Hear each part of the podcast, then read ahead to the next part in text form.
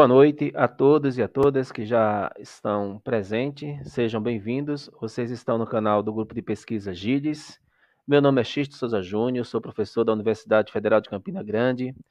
E, bom, estamos aqui para mais uma atividade. Antes de comentarmos e falarmos sobre o tema, eu gostaria antecipadamente de pedir para que vocês compartilhem este link, né, o máximo que vocês puderem em suas redes sociais, no WhatsApp, Telegram, Instagram, e, em todas as redes possíveis, considerando que o tema ele é de grande relevância, né? A gente vai tra é, tratar hoje a respeito da questão do retorno das atividades presenciais no âmbito da universidade, de forma mais específica, é, no âmbito do Centro de Humanidades, e, portanto, a gente precisa estar é, tá conversando com a comunidade acadêmica. É, foi uma ideia que partiu é, do, da direção do Centro de Humanidades, né, com a parceria com o grupo de pesquisa GIDES, e sintam-se, portanto, bem acolhidos, tá certo? Vocês, na parte da descrição do vídeo, vocês têm um formulário, caso vocês queiram deixar alguma pergunta, né, a gente vai estar tá observando, mas podem também utilizar como opção o chat. Ah, lembrando que essa transmissão está sendo realizada de forma simultânea, está sendo feita de forma simultânea também pelo canal do Facebook e do Twitter, do grupo de pesquisa GIDES. Então, já saúdo a todos que estão por aqui, a Maristela, o Fabrício, enfim, a todos de um modo geral. E pedir, né, em nome de todos também, é, desculpas pelo problema técnico que ocorreu na semana passada. Simplesmente nós não conseguimos colocar a live para iniciar. Foi um problema de conexão entre o StreamYard, que é este aplicativo que nós utilizamos para transmissão, e o YouTube. Tá bom? Bom, mas sintam-se, portanto, acolhidos. O tema a gente vai é, tratar, portanto, é a respeito do retorno presencial. É, diante disso, eu gostaria que, pela ordem que estão postas aqui, as colegas Marinalva Lima. Marinalva, seja bem-vinda mais uma vez, tá certo? Muito obrigado pelo, pelo aceite em participar. Professora Marinalva, coordenadora administrativa da Unidade Acadêmica de História. A Rucélia, seja bem-vinda, Rucélia. É, mais uma vez também eu quero te agradecer por ter aceito participar tá certo? A live muito importante para a gente tentou representar todos os segmentos, né? A Russélia está representando o segmento do servidor técnico, então seja bem-vinda. Uh, nós, eu gostaria de convidar também o Fabrício. Fabrício, também seja bem-vindo, Fabrício. É, quero agradecer também, Fabrício, ele é coordenador de curso né, da, unidade, da Unidade Acadêmica de Letras, não é isso? Se eu estiver errado, você me retifica, me corrige logo. E nós queríamos também chamar aqui a sala a professora é, Fernanda Leal, tá certo? A professora Fernanda Leal, para os que ainda não conhecem, é a professora, ela está como coordenadora, como diretora de centro, já eu rebaixar o status de Fernanda, ela está como diretora do Centro de Humanidades, né? E, e, e as que estão nessa comissão de frente para tentar é, nos ajudar, de um modo geral, juntos, para que todos possamos é, encontrar a melhor forma de superarmos esse desafio que se apresenta agora.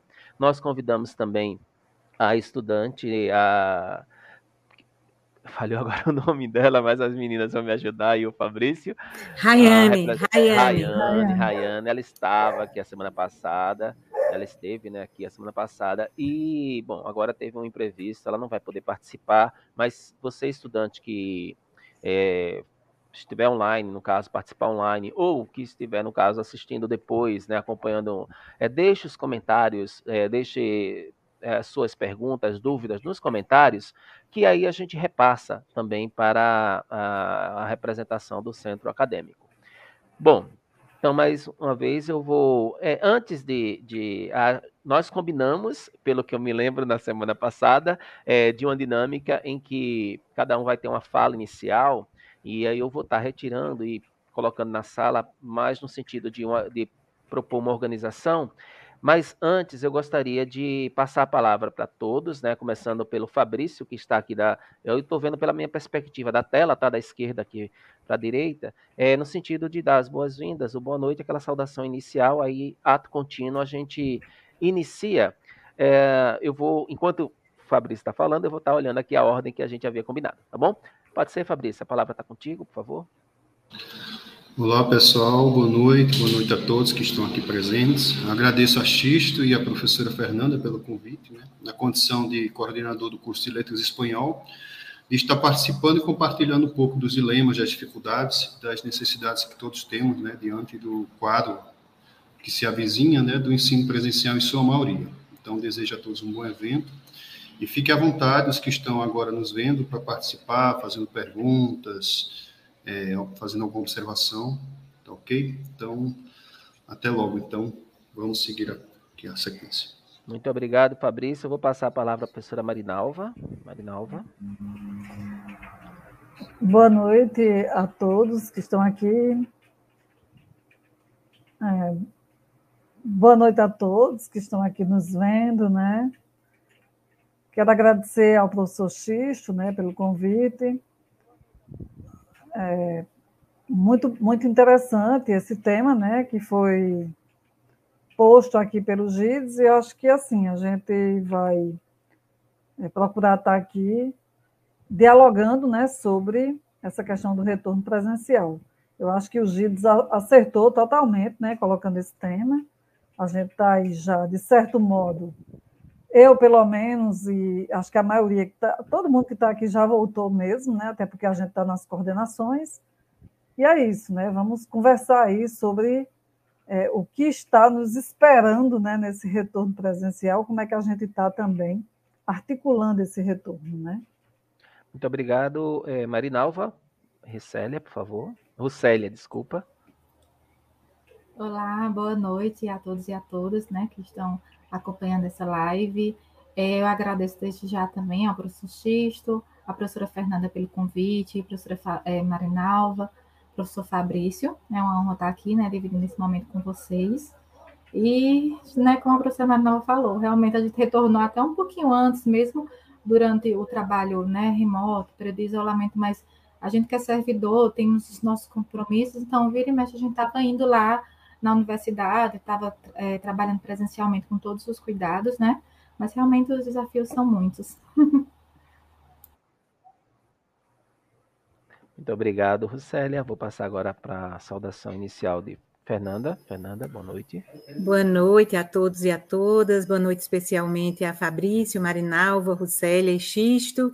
Também como os meus colegas servidores, eu quero agradecer ao professor Xisto pela pela boa antena, né, a sensibilidade para trazer esse tema e fazer esse debate no âmbito do CH. Acredito que muitas das questões, dos desafios que nós traremos para o debate, para as nossas reflexões nessa noite, não dizem respeito apenas ao nosso centro, mas o nosso centro, né, é, mostra aí a sua vontade de dialogar. Eu acho que no texto de divulgação tem lá essa ideia da gente horizontalizar, não é? No sentido de debater, de sentar realmente numa roda e poder discutir as questões desse retorno que dizem respeito ao nosso centro, ao UFCG como um todo, após aí esses mais de dois anos de uma pandemia, não é? é e que envolve, sim, muitos desafios. Então, eu agradeço ao professor Xisto e sei que esse agradecimento é um agradecimento do nosso centro como um todo por essa oportunidade. Então vamos lá, né? Muito obrigada. Pois bem, bom, para aqueles que estão acompanhando agora, a gente dividiu em blocos, tá bom? Esse primeiro bloco, é, esse bloco inicial, eu vou deixar habilitada aqui na tela a Russélia, vamos iniciar por ela, tá certo? Então eu vou retirar os colegas aqui, eles vão estar nos bastidores ouvindo, acompanhando a Russélia. E vamos lá, então, Russélia, é uns, a gente combina aí uns 5 a 10 minutos, talvez, um pouquinho mais, não tem problema, tá? Para dar um panorama sobre a perspectiva do, da tua representação em relação a esse retorno. É, iniciando, né, professor Xisto, é interessante. Eu achei muito legal essa questão do convite, principalmente da questão de ter representações tanto do corpo técnico, docente, é, como do corpo docente, como da, de estudantes também. Infelizmente, é, a Rainha não pôde participar, mas é um debate bastante interessante. Enquanto técnica administrativa e lotada na Unidade Acadêmica de Ciências Sociais, o que é que eu percebo em relação aos desafios do, do retorno? Né? Primeiro, inicialmente a gente tinha aquela insegurança, mas assim, com o avanço das vacinas, a redução dos casos aqui, isso foi sendo superado, porque, é, como eu tinha falado antes, é, independente de gente estar no trabalho remoto, mas é, ocasião, é, em algumas ocasiões a gente precisava se deslocar à universidade, até para estar acompanhando também, cuidando lá da questão do patrimônio e tudo.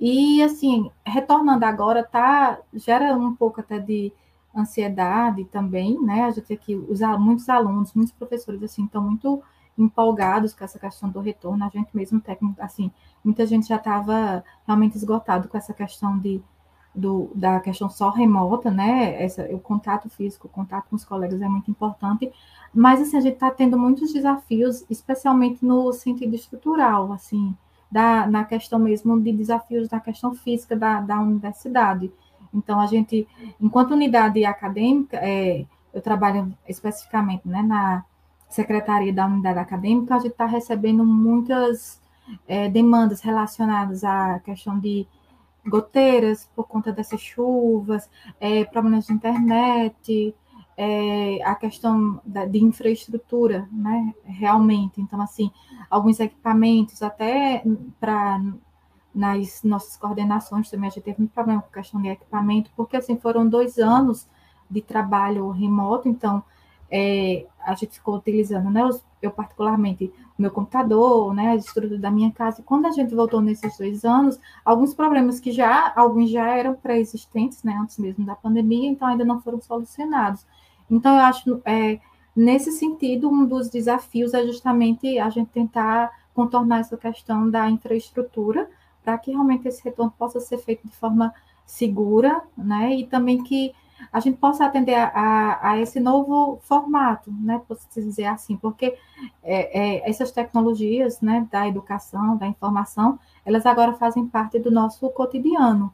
Então, a, gente, a, a universidade ela também precisa das salas de aula, os setores administrativos, os equipamentos que a gente utiliza né, no dia a dia, eles precisam também estar adequados né, para essa nova essas novas demandas, esse novo modelo de trabalho. Então, é, hoje em dia, o trabalho da gente, é, especificamente nas, nas secretarias na coordena nas coordenações, é feito majoritariamente por meios tecnológicos.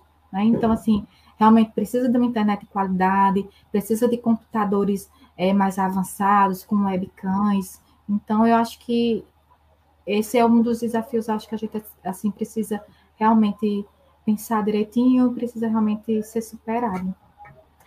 É, Rossélia, é, como você tem percebido, assim, na conversa com os teus colegas, né, porque imagino que você já é, é, deve estar em contato, né, pelos corredores, né, na medida que vai retornando, é, com relação à questão da expectativa deles, você tem percebido, é da parte mesmo da reitoria, né, um convite para é, tentar identificar isso que você tá, acabou de mencionar, como você poderia, você poderia falar alguma coisa a respeito? Se você tem percebido essa busca pelo feedback de vocês?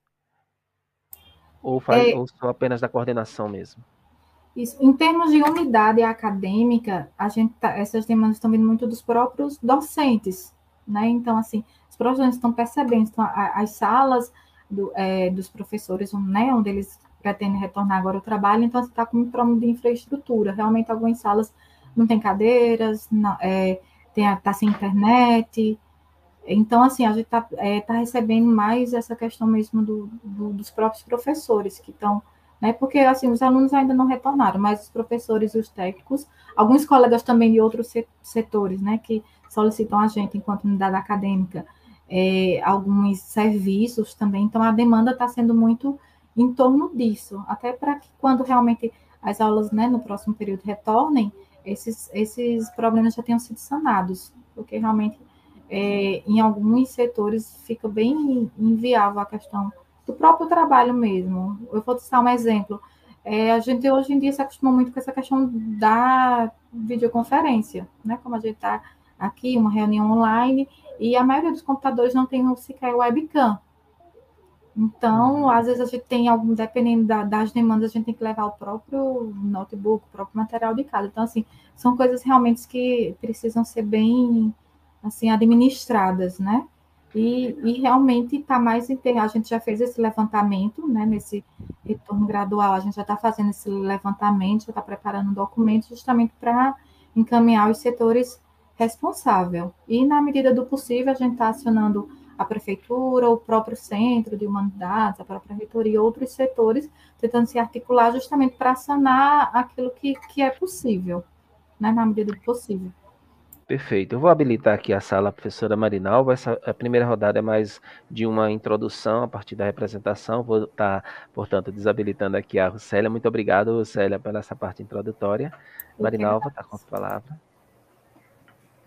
É, realmente, é, Rucélia né, já aponta aí para questões bem básicas, infraestruturais, né, mas eu gostaria assim, de começar introduzindo uma coisa que talvez a gente esteja meio esquecido, eu diria que a pandemia contribui para isso também, né? Mas assim, eu quis muito vir participar, gostei muito do convite feito aqui pelo o XIST, o GIDS, né? E quero começar dizendo o seguinte, que eu lastimo é, o oportunismo que a gente teve dentro da UFCG em plena pandemia, né? Então a gente é, viu um ataque é, pesado, né? Um ataque direto aquilo que é uma gestão democrática. É, eu aqui é, quero deixar bem claro que, assim, a posse do novo reitor em 25 de fevereiro de 2021 é, acaba sendo mais um dos golpes dados durante a pandemia, né? Penso que o retorno presencial ele é fundamental enquanto defesa dessa instituição pública, sabe? E enquanto defesa desse espaço, que é um espaço é, que consegue democratizar o ensino superior. Eu tenho defendido, inclusive, no meu colegiado, no, nas reuniões, né, enquanto coordenadora administrativa, que não é uma questão apenas de estar diante é, de uma situação pandêmica, a gente sabe que agora também, com é, a ampliação da vacinação, a gente se sente um pouco mais habilitado a correr riscos, né? sem dúvida.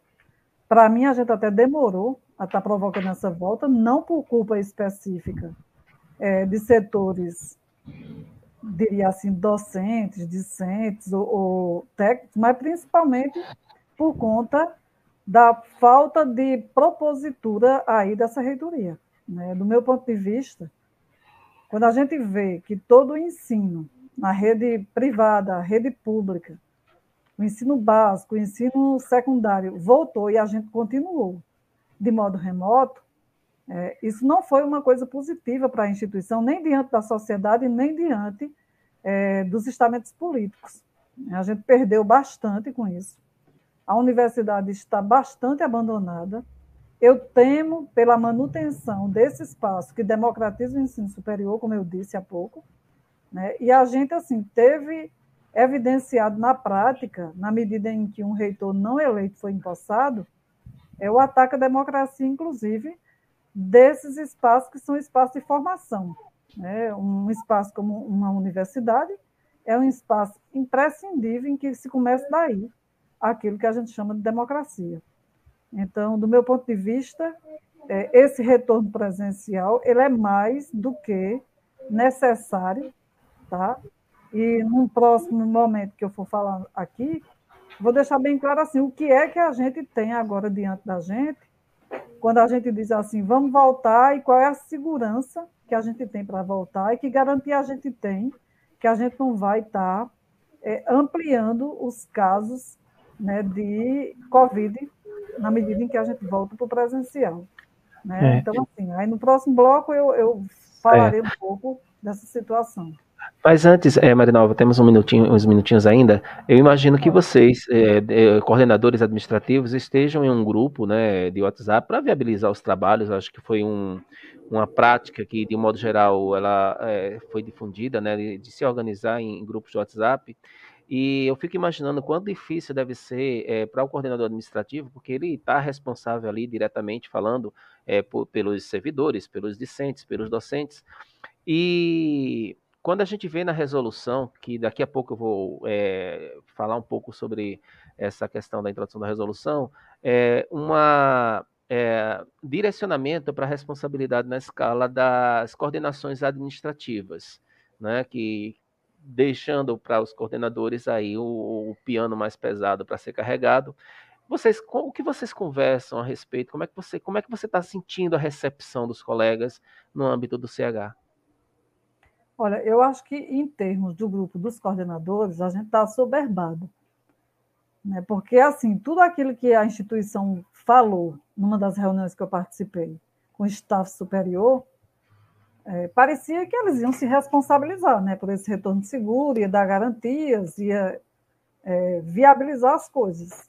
Na prática, começa a acontecer o quê?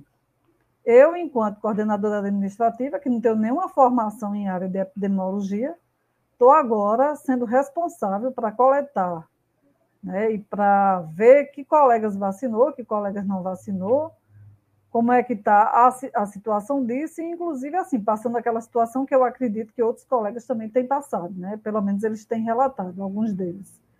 Gente que não vacinou por questão ideológica, né? e aí para quem é que sobra, vamos dizer, o ônus de estar tá é, fazendo esse trabalho que não deveria ser nosso. Né? Eu acreditei, quando se falou que ia ter um retorno seguro, inclusive a gente colocava isso numa das reuniões, eu, eu não tinha fala, estava pelo chat, mas eu lembro bem que a professora Fernanda ainda é, jogou isso lá, né, na reunião é, que foi de abertura disso. Então, assim, para mim, estava é, evidenciado que a reitoria ia se responsabilizar, coisa que não fez, não está fazendo e não parece que tem desejo de fazer. Agora, para complementar esse quadro de responsabilização de todo o ônus é, dessa volta segura, essa volta segura, está em cima dos coordenadores administrativos. Por sua vez, a gente também fica dividindo com os colegas das coordenações de curso, Agora, criou-se no controle online um espaço para que o aluno insira lá a carteirinha de vacinação, para que os coordenadores vigiem e dê deferimento ou não. Então, agora, novamente, vem, né, já está aí passado para os coordenadores de curso, a tarefa de vigiar quem vacinou, quem não vacinou, quem não vacinou ser levado, vamos dizer, a ser chamado a atenção por quem? Não sabemos. Tem uma coisa que é meio piada até, né? Eu diria, virou meio que piada para a gente na coordenação.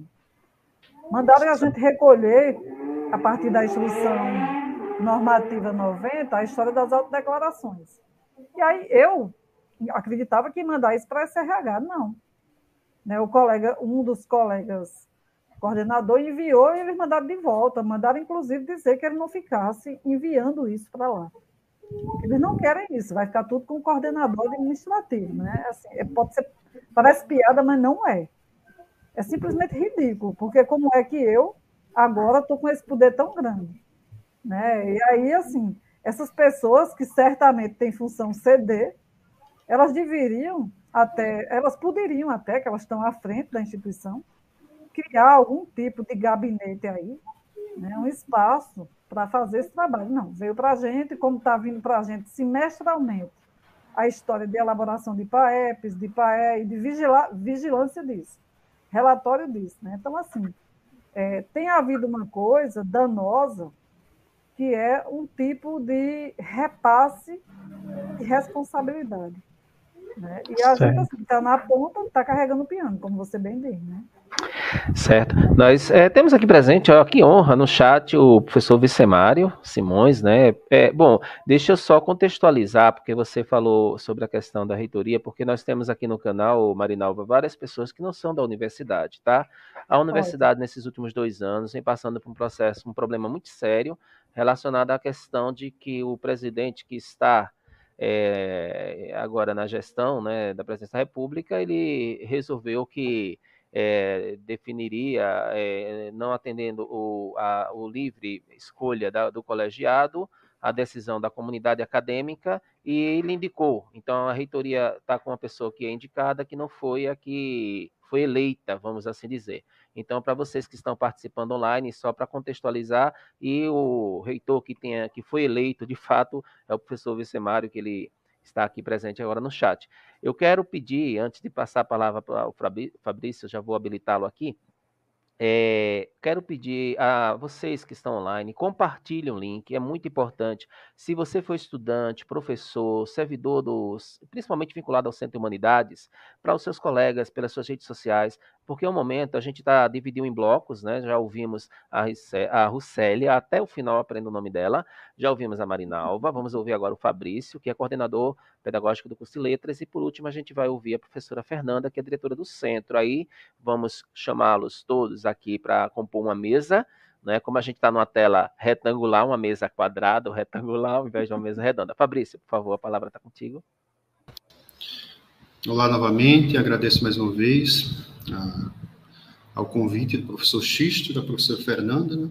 Como esse momento é mais introdutório, né, eu não tinha previsto assim, mas não tem problema, então vou falar da, da minha experiência de maneira genérica né, e depois, oportunamente, compartilhar alguns dados é, oriundos de conversas, de diálogos, de sondagem que eu apliquei, no caso, especificamente junto ao alunado. Né?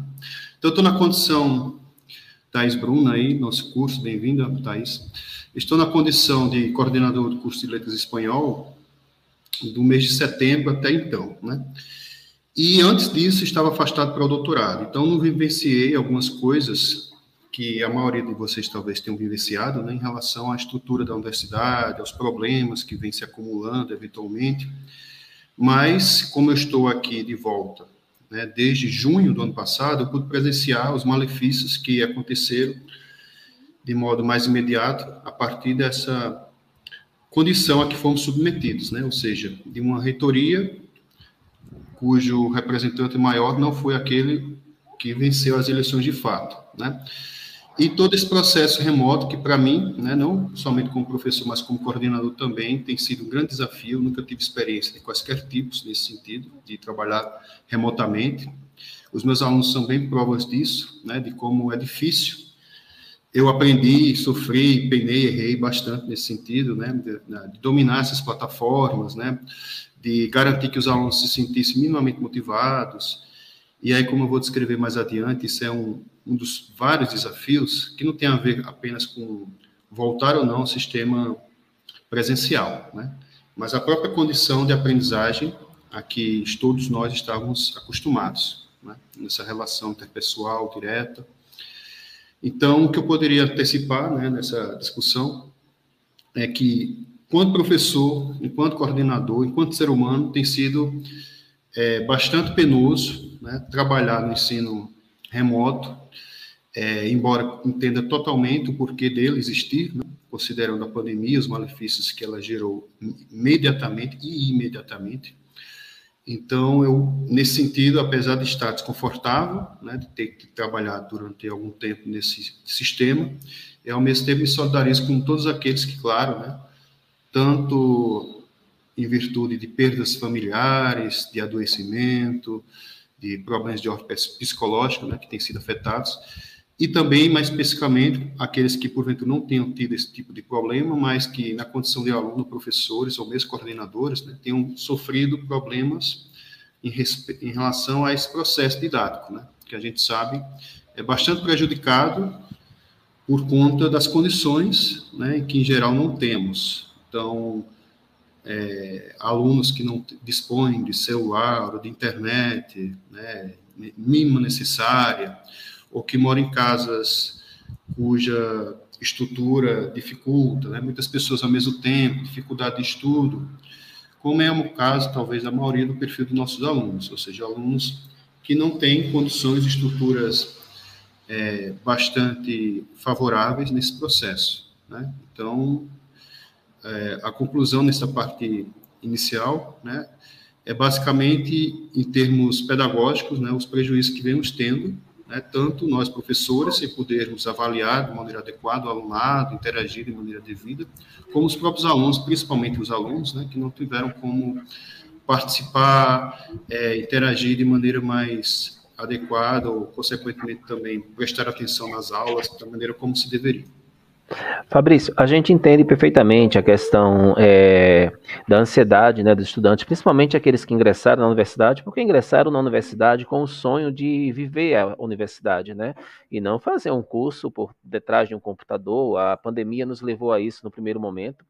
Né? A gente esperava já a partir do ano passado um, um início de um debate mais sólido com relação a um retorno é, um retorno planejado, né? O que a gente visualiza, pelo menos é, de um modo geral, é a existência de uma evasão.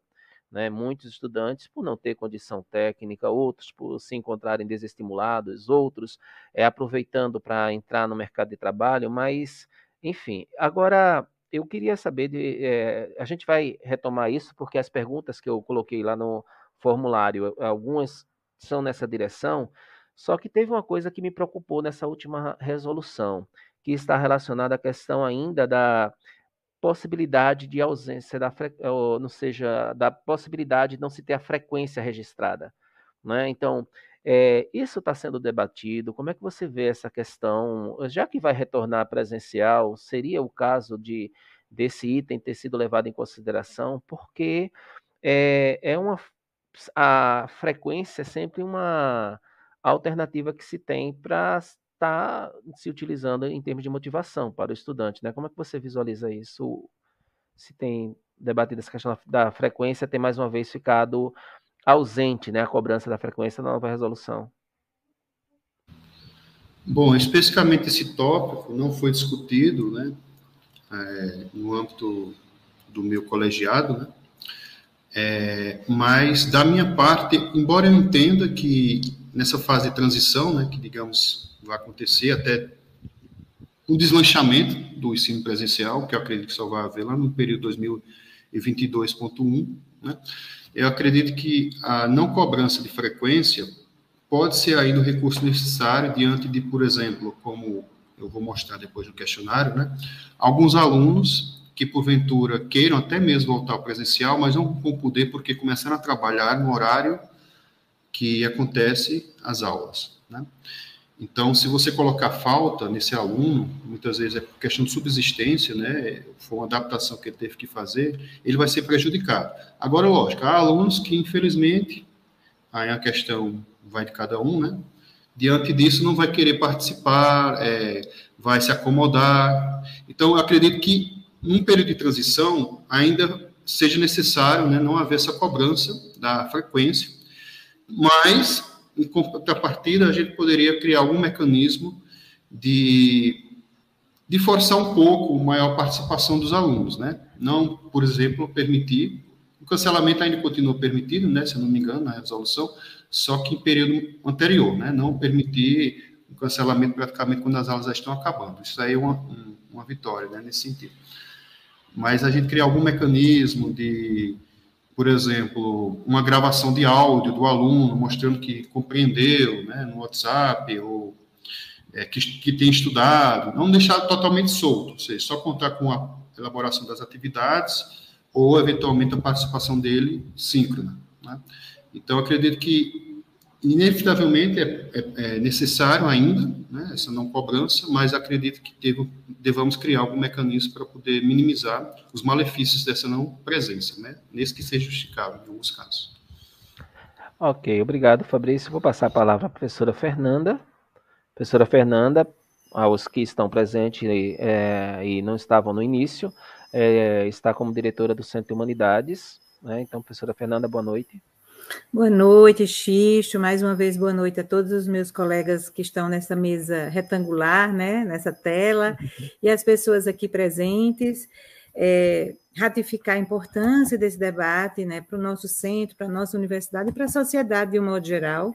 A gente tem um foco muito preciso no convite a esse debate, que é a questão do retorno seguro, mas para tratá-lo a gente precisa considerar muitos outros aspectos que estão atrelados a ele, né? Que são questões que têm relação com questões estruturais, orçamentárias, é, e que tem a ver também com o lugar da universidade pública hoje, né? No nosso, nesse Brasil despedaçado, vamos dizer assim, né? Um Brasil é, atingido pela pandemia, mas atingido também muito fortemente pela política que vem sendo implementada no país, né, nesses últimos três, quase quatro anos, e que atinge frontalmente né, a educação brasileira.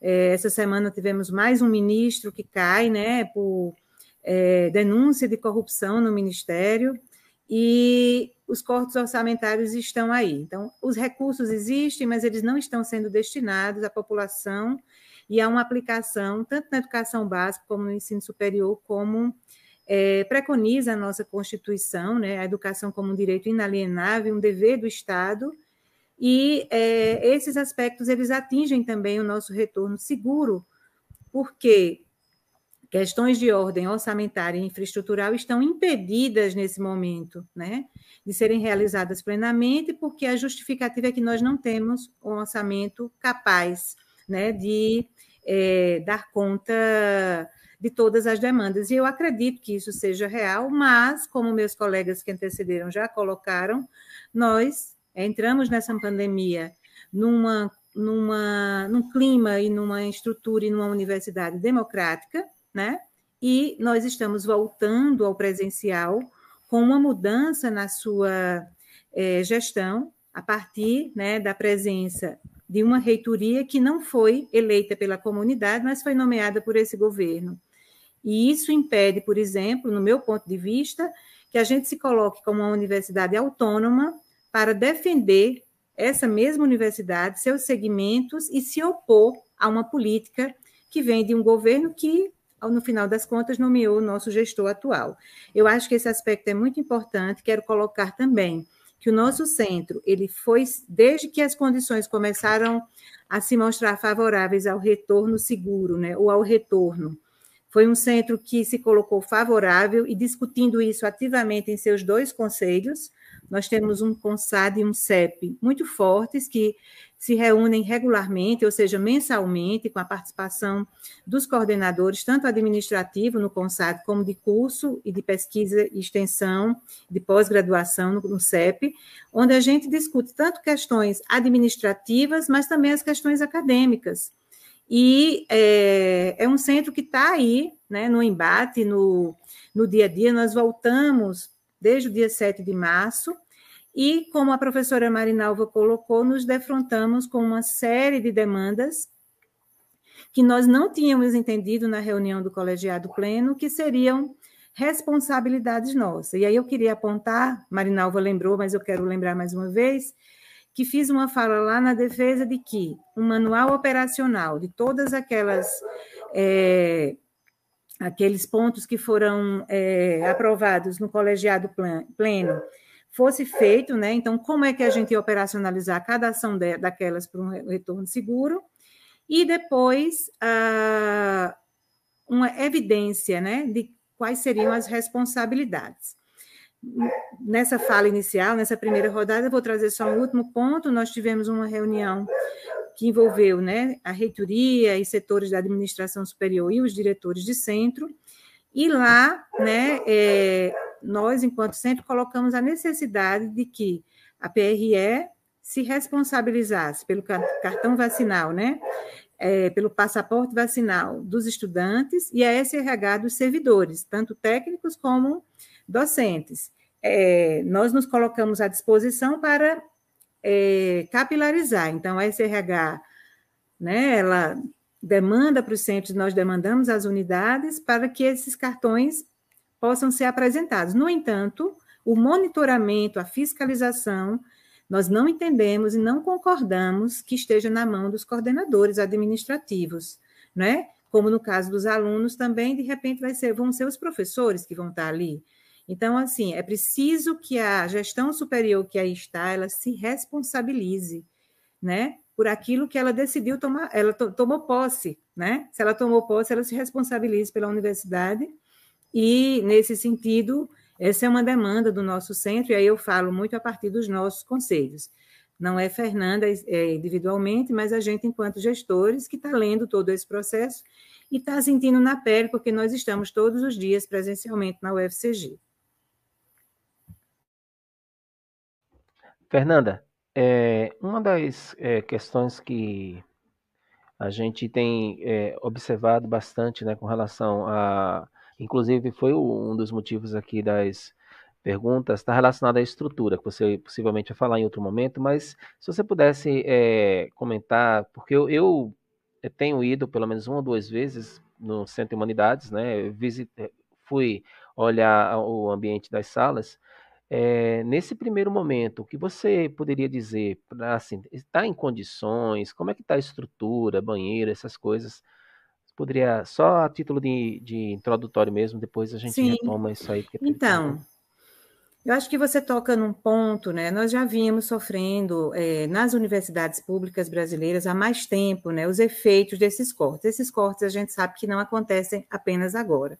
Eles são cortes que vêm acontecendo já há alguns anos, e isso tem efeito, sobretudo, no recurso de capital, que é o que dá condições para a gente fazer né, ações na infraestrutura, que fizeram e fazem com que os gestores precisem, inclusive, optar onde é que eles vão né, é, utilizar né, o pouco recurso. Então, a gente já vivia isso, mas nós tivemos aí dois anos de pandemia em que houve a economia de energia, a economia é, de água, né, e de outros é, gastos que, no presencial, evidentemente, são muito maiores.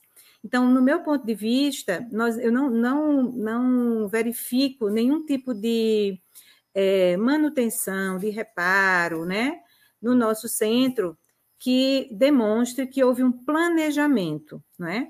Então, assim, a gente está num contexto de que os, os números em relação à pandemia estão diminuindo muito, os números de internação, de mortes, né? O que nos dá uma condição melhor da gente voltar, mas, né, poderíamos ter planejado muito melhor no ano passado, por exemplo, esse retorno. Eu integro também o comitê de crise desde o início da pandemia. E essa é uma fala que eu faço lá desde o final de 2020 e continuei falando em 21 nós precisávamos planejar o, retorno. Alguns colegas entendiam quando eu falava isso que eu estava propondo o retorno, e não era isso, mas era planejar. Então, com poucos recursos, a gente poderia ter utilizado o ano de 21 para ter melhorado a nossa infraestrutura, e eu não vejo isso. Então, por exemplo, até agora, pode ser que eu tenha uma novidade, ou, ou isso tenha saído, eu não saiba, eu não estou sabendo, mas nós não temos empresa licitada, parece que está no processo, para instalação e manutenção dos aparelhos de ar-condicionado. Então, esse é um problema. É claro que é, é preferível que, nesse contexto, a gente use os espaços, não utilize ventilação mecânica, os espaços abertos, mas nós conhecemos a nossa UFCG. Em alguns, alguns contextos, isso não será possível. Então, esse é um aspecto né, que eu acho que é importante. Também o material da Covid, até agora, que a gente recebeu. Eu falo do que a gente recebeu. Pode ser que tenha é, material para chegar, mas não chegou ainda. Ainda é um material de 2020, que foi adquirido com recurso, né, que foi disponibilizado, e a UFCG, a gestão anterior, ela é, providenciou. Então, nós temos hoje bastante material no que diz respeito a álcool, papel toalha, né, é, e outros poucos, né, é, utensílios, objetos, né, material mesmo de segurança que a gente tem ainda de 2020. Então, assim, a gente tem uma condição é, muito parecida. Nesse caso, foi da gestão anterior, é isso? Foi da gestão anterior, exatamente. É. A gente foi comprado em 2020, né? adquirido em 2020 com um recurso que foi captado pela gestão anterior e é, pela, pela parte do professor Camilo, né? Então, é importante também que isso apareça. Carlos está aqui comentando, né? Infelizmente, os próximos seis meses serão dificílimos. Carlos é nosso assessor financeiro, é o assessor financeiro do CH e está aí, né? Sempre estou consultando, porque muitas das demandas dos setores financeiros, né, que lidam com orçamento, CEPLAN, PRGAF, chegam primeiro até a assessoria financeira e não tem autoridade para falar, mas estamos em abril e ainda tateamos, por exemplo, quantos alunos serão permitidos por sala de aula. Ele está trazendo uma questão também é, que não é muito da, da área que ele trabalha, mas como um servidor atuante, né? Que também passou pelos bancos da, da nossa universidade, está terminando seu doutorado, ele sabe que essa é uma questão. Depois eu posso falar sobre isso, mas acho que Marinalva, Fabrício vão trazer também essa questão e esse desafio que está sendo para a gente, esse dimensionamento, né? Dos espaços que são específicos das nossas unidades. Os espaços comuns, é, eles foram dimensionados pela PRE. O bloco BG, por exemplo, é um deles. Mas nós temos muitos outros espaços que são que estão dentro das unidades. Nós fizemos um levantamento, estamos há uma semana dialogando com o um engenheiro da prefeitura, é, para que ele possa fazer esse dimensionamento, porque inicialmente a demanda veio para os centros e as coordenações.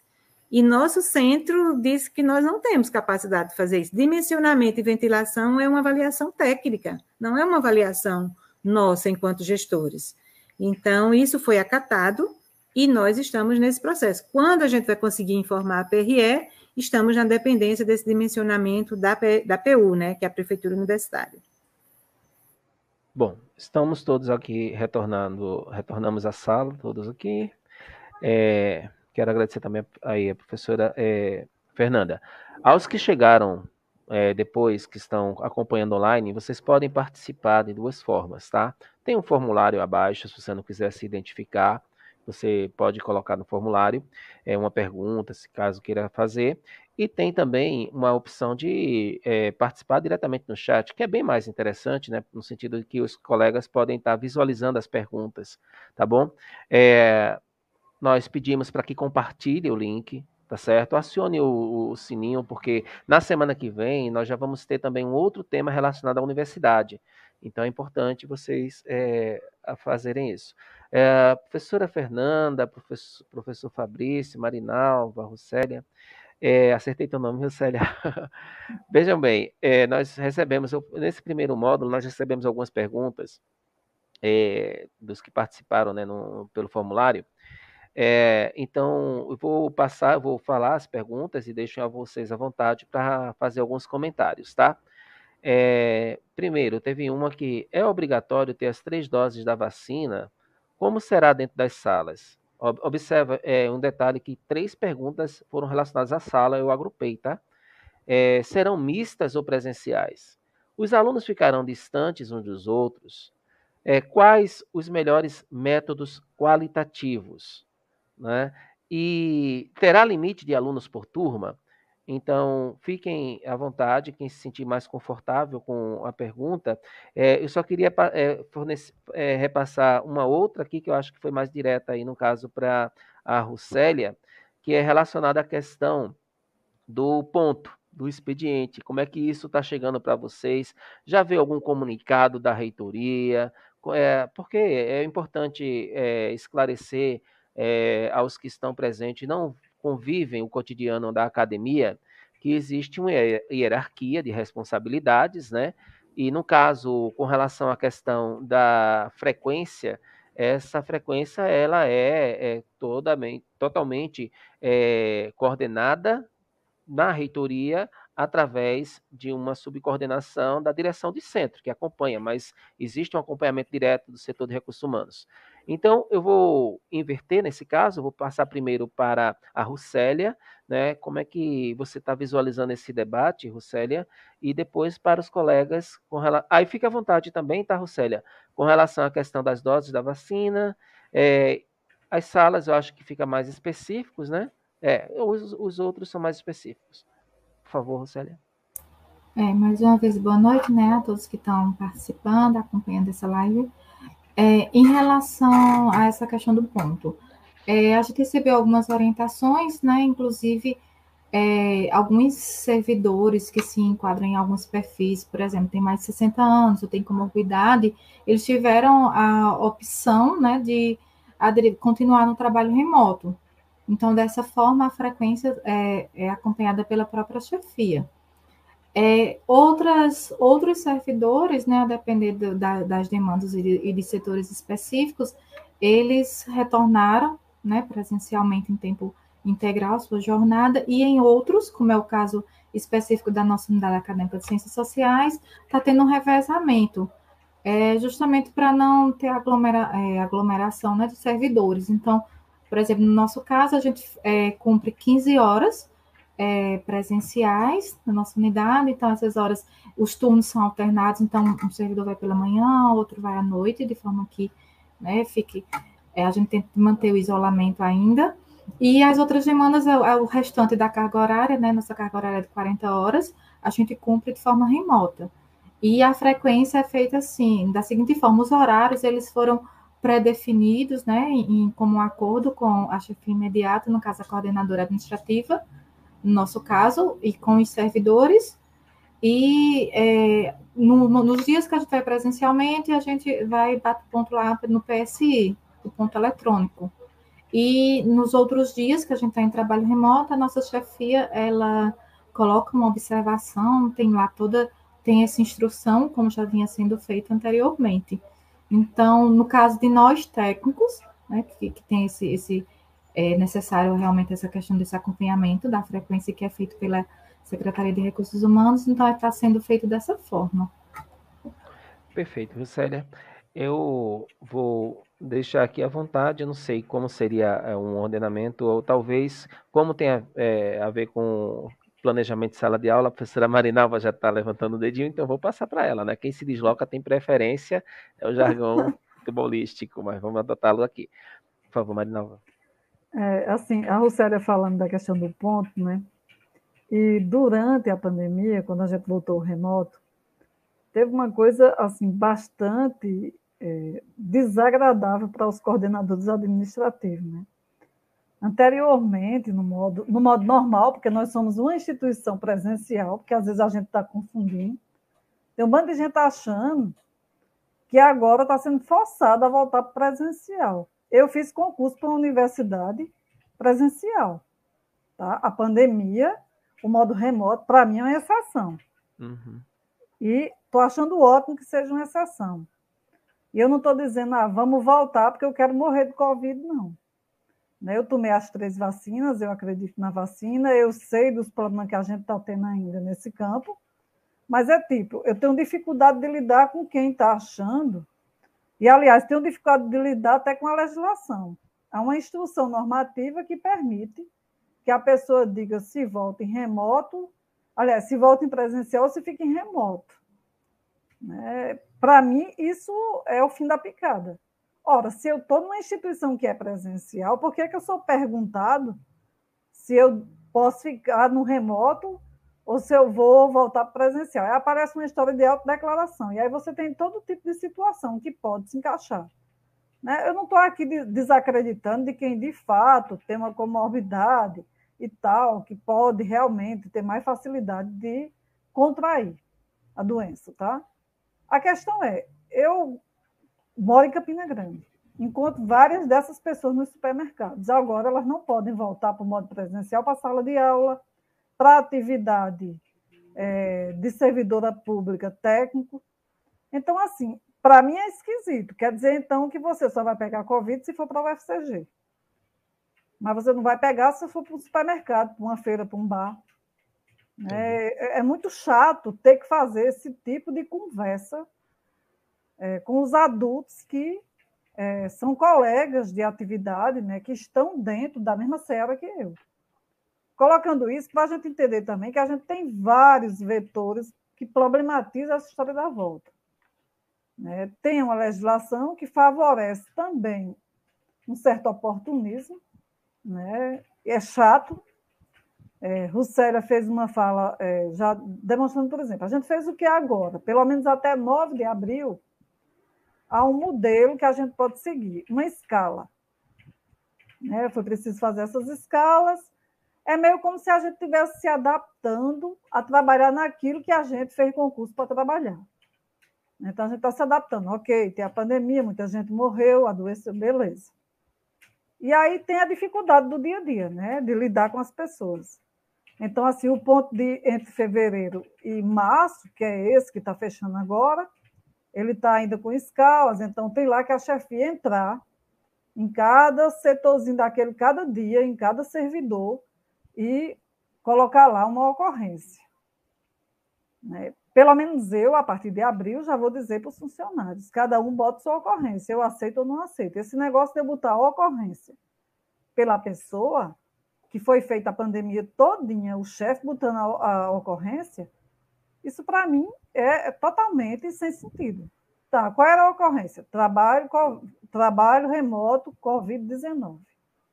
Certo, uma coisa plenamente técnica. E aí, a, essa coisa de atropelar também, em excesso, os coordenadores administrativos, que também dão aula. O coordenador administrativo não saiu de sala de aula, orienta, trabalha em pós, tem que publicar, além de fazer essa atividade técnica. Né? Então, tem um certo, é, um certo modelo que, para mim, é equivocado. Né? Eu espero que em abril a gente consiga resolver esse negócio aí. A outra coisa é relacionado, e aí a história das salas. Né? Eu questionei bastante lá no Consado, enchi o saco de, dos colegas e, e de Fernanda, e cheguei a dizer, não, não vou fazer isso. Só me faltava essa agora, eu dizer se as salas do BG, que é um do curso de História, é, geralmente funciona, né, do BZ, que tem duas sobre a responsabilidade do departamento, quantas pessoas cabem de acordo com o protocolo de biossegurança. Isso não pode ser tarefa de chefe de departamento, coordenador administrativo, né? Que na prática a gente criou um modelo muito bonito da UFCG, mas a gente continua sendo chefe de departamento. Porque tudo que vem nesse sentido vem para cima dessa pessoa. Por mais que assim os colegas, de certo modo, estejam juntos aí em algumas coisas, mas não tem jeito, né? Tem muito ainda esse lugar do chefe do departamento. Então, assim, agora, para vocês terem uma ideia como é complicado esse negócio do dimensionamento das salas. Não está certo que vai ser a prefeitura, tanto não está, que o modelo que veio nos, dos PAEPs é para a gente dizer, cada professor que vai fazer seu PAEP vai dizer lá, sabe? Quantas pessoas cabem na sala, onde é que vai ser as aulas. Ora, é. como é que Você pode me... ser o professor? Já tem uma, uma, parte com relação a isso, é, Marinalva. Eu, tô, eu tô, é, acionei até aqui a, a própria resolução, porque é, tem um, um, na minha avaliação, é, bom, qual é o, um dos principais problemas né, dessa atual, é, desse atual gerenciamento ou dessa atual gestão das atividades no âmbito da universidade. Coloca um documento e, salvo engano, não segue adequadamente. Veja bem, diz no artigo 3. As condições de biossegurança deverão ser definidas antecipadamente pela direção de centro, ouvida a comissão do local de biossegurança via relatório de viabilidade e oferta presencial. Porque aí eu já vou passar a palavra para a professora Fernanda, porque eu me lembro bem que na reunião do colegiado pleno, você fez uma proposição de que fosse feito uma espécie de manual operacional, alguma coisa relacionada a isso. Veja o problema que eu encontro falando é, com relação à questão é, da, da, sim, só para desabilitar aqui a tela, gente, aí diz o seguinte: o relatório que se faz referência no caput deste artigo deverá conter a descrição de todos os condicionantes para a utilização de cada sala, incluindo a capacidade máxima de discente, tipo de ventilação a ser ofertado. Então, esse relatório não é para ser feito pelo professor e muito menos pelo coordenador, é uma comissão, está dizendo aqui em cima. É, nos campos fora de sede, bom, é, como o foco nosso é a, o CH, né, vamos focar na sede. Na sede, com, apoio das dire... com o apoio das direções de centro e da Comissão Local de Biossegurança, a PRE produzirá e enviará relatórios sobre a viabilidade e oferta de componentes curriculares presenciais da direção de centro. Bom, é, porque eu, eu evoquei a questão de, de destacar aqui a, a resolução, para não ficar uma coisa que ah, é um discurso que está sendo montado. Não, está um documento que existe ali. E qual o problema, professora Fernanda, que eu estava até conversando com, os, com, alguns colegas, é que eles botam três tipos de possibilidade, né? As pessoas, eh, alguns professores que demandarem pode fazer ainda remoto, outros vão fazer meio que um, um, um meio termo disso aí, e a grande maioria retorna presencial. É, mas como será isso na prática? Né? Então, isso aí eu queria, já passando, viu? Desculpa, Marinalva, mas eu volto depois a palavra para você de novo. Mas para a gente ir trocando esse, fazendo esse ping-pong, colocando para a professora Fernanda, é, como é que ela visualiza essa situação e se ela tem alguma informação com relação à obrigatoriedade das vacinas. Porque eu li a resolução e a resolução ela direciona muito para a questão do cuidado com o professor. Eu poderia estar tá sendo corporativo agora e dizer, olha, tá ótimo, tá? Cuidado, professor. Mas quando eu vejo a questão do servidor e eu vejo a questão do estudante, que no nosso caso específico, muitos vêm de municípios próximos, como operacionalizar isto? Tá certo? Então, professora Fernanda. Sim, eu vou começar então pelas vacinas, né? Então, nossa preocupação é ao olhar para aquele documento, aquela minuta no colegiado pleno, que tinha sido feita uma discussão anterior é, no comitê de crise, e eu e mais um ou dois colegas no comitê entendíamos que, na verdade, a gente só poderia indicar, por exemplo, o retorno dia 7 de março, depois de passar pelo colegiado pleno, mas fomos voto vencido, então já ia voltar dia 7 de março, e esse, essa foi uma outra discussão no colegiado pleno, já para aprovar a minuta. Então, minha preocupação era, para cada coisa daquela, ir visualizando a operacionalização dela. Por isso que eu sugeri o manual operacional. E depois a questão da responsabilização dos setores. Em nenhum momento, nem a direção do CH, nem os coordenadores administrativos, nem os coordenadores de curso do nosso centro se opuseram a, a fazer as suas funções, a realizar as suas funções. Mas o que a gente está trazendo aqui é que tem funções que nós não identificamos como sendo da nossa. Primeiro, porque a gestão superior ela precisa ser realmente a gestora de todo esse processo, ela precisa coordenar todo o processo. Nós podemos sim apoiar. É, apoiar no sentido de uh, fazer as informações chegarem aos setores, né, de estar em vinculação, em diálogo constante, mas todo monitoramento não, não nos cabe.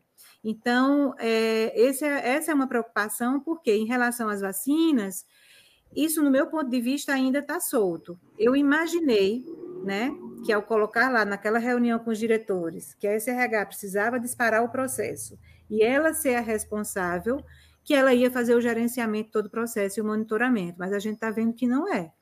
Está chegando de novo, como um colega, outro colega nosso, diretor do centro, diz, no colo da gente. E mais ainda, nesse caso específico, lá no, na ponta, onde os estudantes estão, né? Os estudantes e os servidores.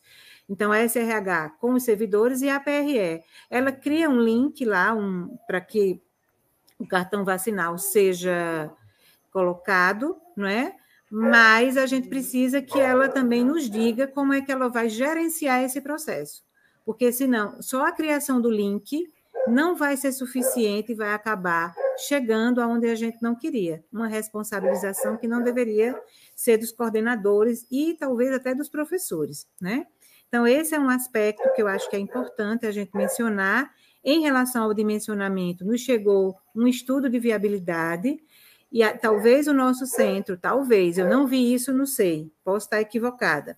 Foi o único centro que questionou as três perguntas que tinham lá, sobretudo a primeira. A segunda e a terceira a gente entende que a gente conseguiria responder, que era qual é o material que vocês têm, né, de, de material é, de higiene. Nós temos já essa tabela prontinha lá de 2020.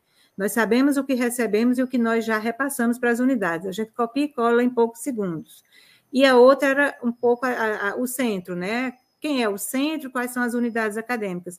Nós temos texto que fala sobre o nosso centro. Isso nós temos. Agora, dimensionamento não. E aí nós é, colocamos essa, retornamos o processo para a PRE, e aí depois foi marcada essa reunião com os diretores e ficou muito claro que nós iríamos precisar da PU para fazer esse dimensionamento, né? Só que eu sei de coordenadores, né, que estão é, preocupados, eu acho que é uma implicação, e que estão indo lá com a trena medir, né, a partir da resolução que fala que deve se considerar no mínimo um metro. Esse no mínimo um metro também não está claro. Então, assim, tem uma sala que foi dimensionada pelos técnicos da prefeitura, e o próprio técnico falou para mim que ia refazer, de 56 metros e que se dizia que cabiam 50 cadeiras. Não cabe, entende? Então, se os técnicos, claro, eles podem se equivocar, não estou falando que eles não possam. Imagina a gente que não trabalha com essa noção. Então, a gente tem esse, essa questão, né? É, Marinalva falou assim: a gente imaginou que fosse a prefeitura. Ela fez, assim, a, a, prefeitura, o que eu posso dizer é que ela fez esses espaços, desses espaços comuns. Embora eu sei que vocês foram lá, talvez os coordenadores tenham ido. E está fazendo esse dimensionamento para a gente do, dos espaços específicos, mas nós não temos ainda. O que é que vamos fazer quando recebermos esse dimensionamento? Nós vamos enviar para a PRE e ela que vai nos dizer quantas pessoas cabem naquela sala. Não seremos nós, entendeu? Não podemos assumir isso porque nós corremos o risco é, de nos responsabilizarmos por algo que nós não temos competência para fazer isso. Nós temos competência para ser historiador, professor de letras espanhol, servidora técnica, né, como Russélia, é, eu na minha área, enfim. A gente não é que a gente não seja competente, mas tem coisas que não é da nossa competência, entende? Então, acho que é muito importante que isso fique claro, e era isso que eu sinalizava lá, a evidência da responsabilidade de cada setor. Nós temos responsabilidades, nós estamos fazendo a nossa parte, mas estamos sendo demandados para muito mais. Certo. Vou passar é, a palavra para Fabrício, professora Fernanda, porque de acordo com o que você é, mencionou, e é importante também a gente destacar uma, uma coisa, né, é, acho que é bem relevante, né? Porque é, qual a imagem que, é, que os alunos têm, né? De que ah, os professores estão numa zona de conforto e não querem sair dessa zona de conforto e tal. Isso não é verdade, tá? É, ah, porque tem professor que gravou uma aula e está sempre reproduzindo a mesma aula, então para ele está muito bom. Isso pode ser até uma exceção, mas não é uma verdade de um modo geral acho que todos os professores estão com saudade de, é, da, da, pesquisa, do contato. Eu nunca tive tanta dificuldade, Marinalva, de incentivar os estudantes a, a, a participar das pesquisas, a participar das atividades, porque estão à distância. Hoje mesmo, eu tenho um relatório para mandar amanhã, é, tem uma estudante que está com PIV que simplesmente ela não me responde. E como é que eu vou cobrá-la? Né? Enfim, aí, é, porque eu estou passando essa palavra para você, Patrícia, Fabrício, porque, bom, primeiro tem a questão de uma pergunta que foi feita aqui para a Cristina. Gostaria de perguntar aos senhores professores se não estaria acontecendo uma desqualificação proposital das universidades públicas e dos profissionais da educação. É, como você está observando essa questão de que, é, sal, eu não sei se aí é só um problema na, é, interno né, da, da, minha unidade, mas é, não estão ocorrendo as reuniões de pedagógicas, não é isso? Ou estão? Reuniões para planejamento pedagógico, como ocorriam, aqueles contatos. Né? É, e se é, existe uma preocupação com relação à evasão, é, se está sendo debatida a evasão, como é que está sendo debatida a evasão, porque eu acho que com relação à estrutura da sala, está mais aí uma, um, um, piano pesado para os coordenadores né, administrativos e o centro, no caso, mas principalmente os coordenadores, porque é, vão ter que é, fazer uma manobra, acho que sem precedentes. Eu não sei nem, Fernanda, se houve alguma deliberação acerca é, do tipo, de, se as aulas vão ser concentradas, blocadas, né? Então, mas eu queria passar inicialmente para o Fabrício essas duas questões, né? Primeiro, se você sente, né, uma a sua percepção individual com relação à questão da motivação é, e da formação dos professores diante desse cenário que se desenhou de dois anos para cá, decorrente não apenas da Covid, mas da própria é, mudança de gestão na escala da universidade, na escala do governo federal, é, e se essa evasão você identifica também no teu curso, se existe um debate em torno disso, eu queria passar a palavra para você e depois eu volto para Fernanda, com relação à questão do, é, das aulas que são bloqueadas, eu me lembro que estava tendo esse debate também. Bom, é, não sei se sou a pessoa mais habilitada em relação à primeira pergunta, né, nessa questão da, do planejamento, né, como eu havia falado no começo, eu fiquei quatro anos e meio afastado, né, por conta do doutorado, que ainda não finalizei, é, e voltei apenas no mês de junho, né? Então perdi um pouco dessa meada, né? Dessa é, desse todo esse processo mais recente, né? Em relação a planejamento, o que eu pude acompanhar à distância que agora coube a mim, enquanto gestão, foi a, a, o fato de é, em 2019 ter havido uma proposta de novo, de novo PPC, né? novo projeto político pedagógico para o curso de letras espanhol, para que ele saísse do noturno e fosse para o diurno, né? ou pelo menos vespertino. E aí foi aprovado, mas houve uma resolução, um momento posterior, e ele está tendo que ser atualizado agora na minha gestão, né? ou seja, três anos depois. É, eu acho que essa questão de planejamento na área de espanhol nunca foi muito, digamos, compartilhada, né? Quando eu, quando eu ainda não era coordenador, né, antes da saída, era um processo mais individualizado, mas lógico que eventualmente a gente é, a gente compartilhava o material, né, perguntava que um ou outro estava trabalhando, mas em termos de reuniões específicas para isso, basicamente, eu não me lembro de ter havido, né, pelo menos sistematicamente. E na minha gestão, é, o que houve, basicamente, além de pendências que são próprias né, de reuniões de colegiado, processo de aluno, distribuição de disciplinas. Né?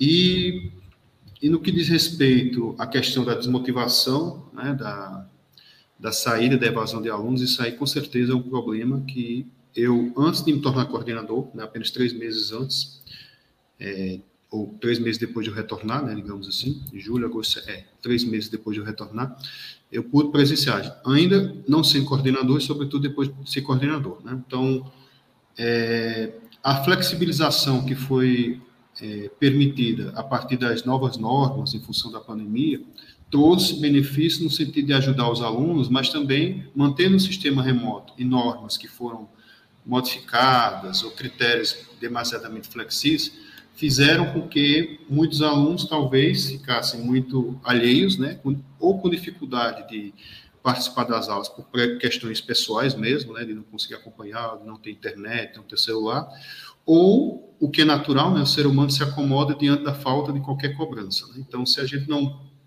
é, coloca uma falta, se a gente determina alguns critérios, naturalmente o aluno vai ficando muito solto, né?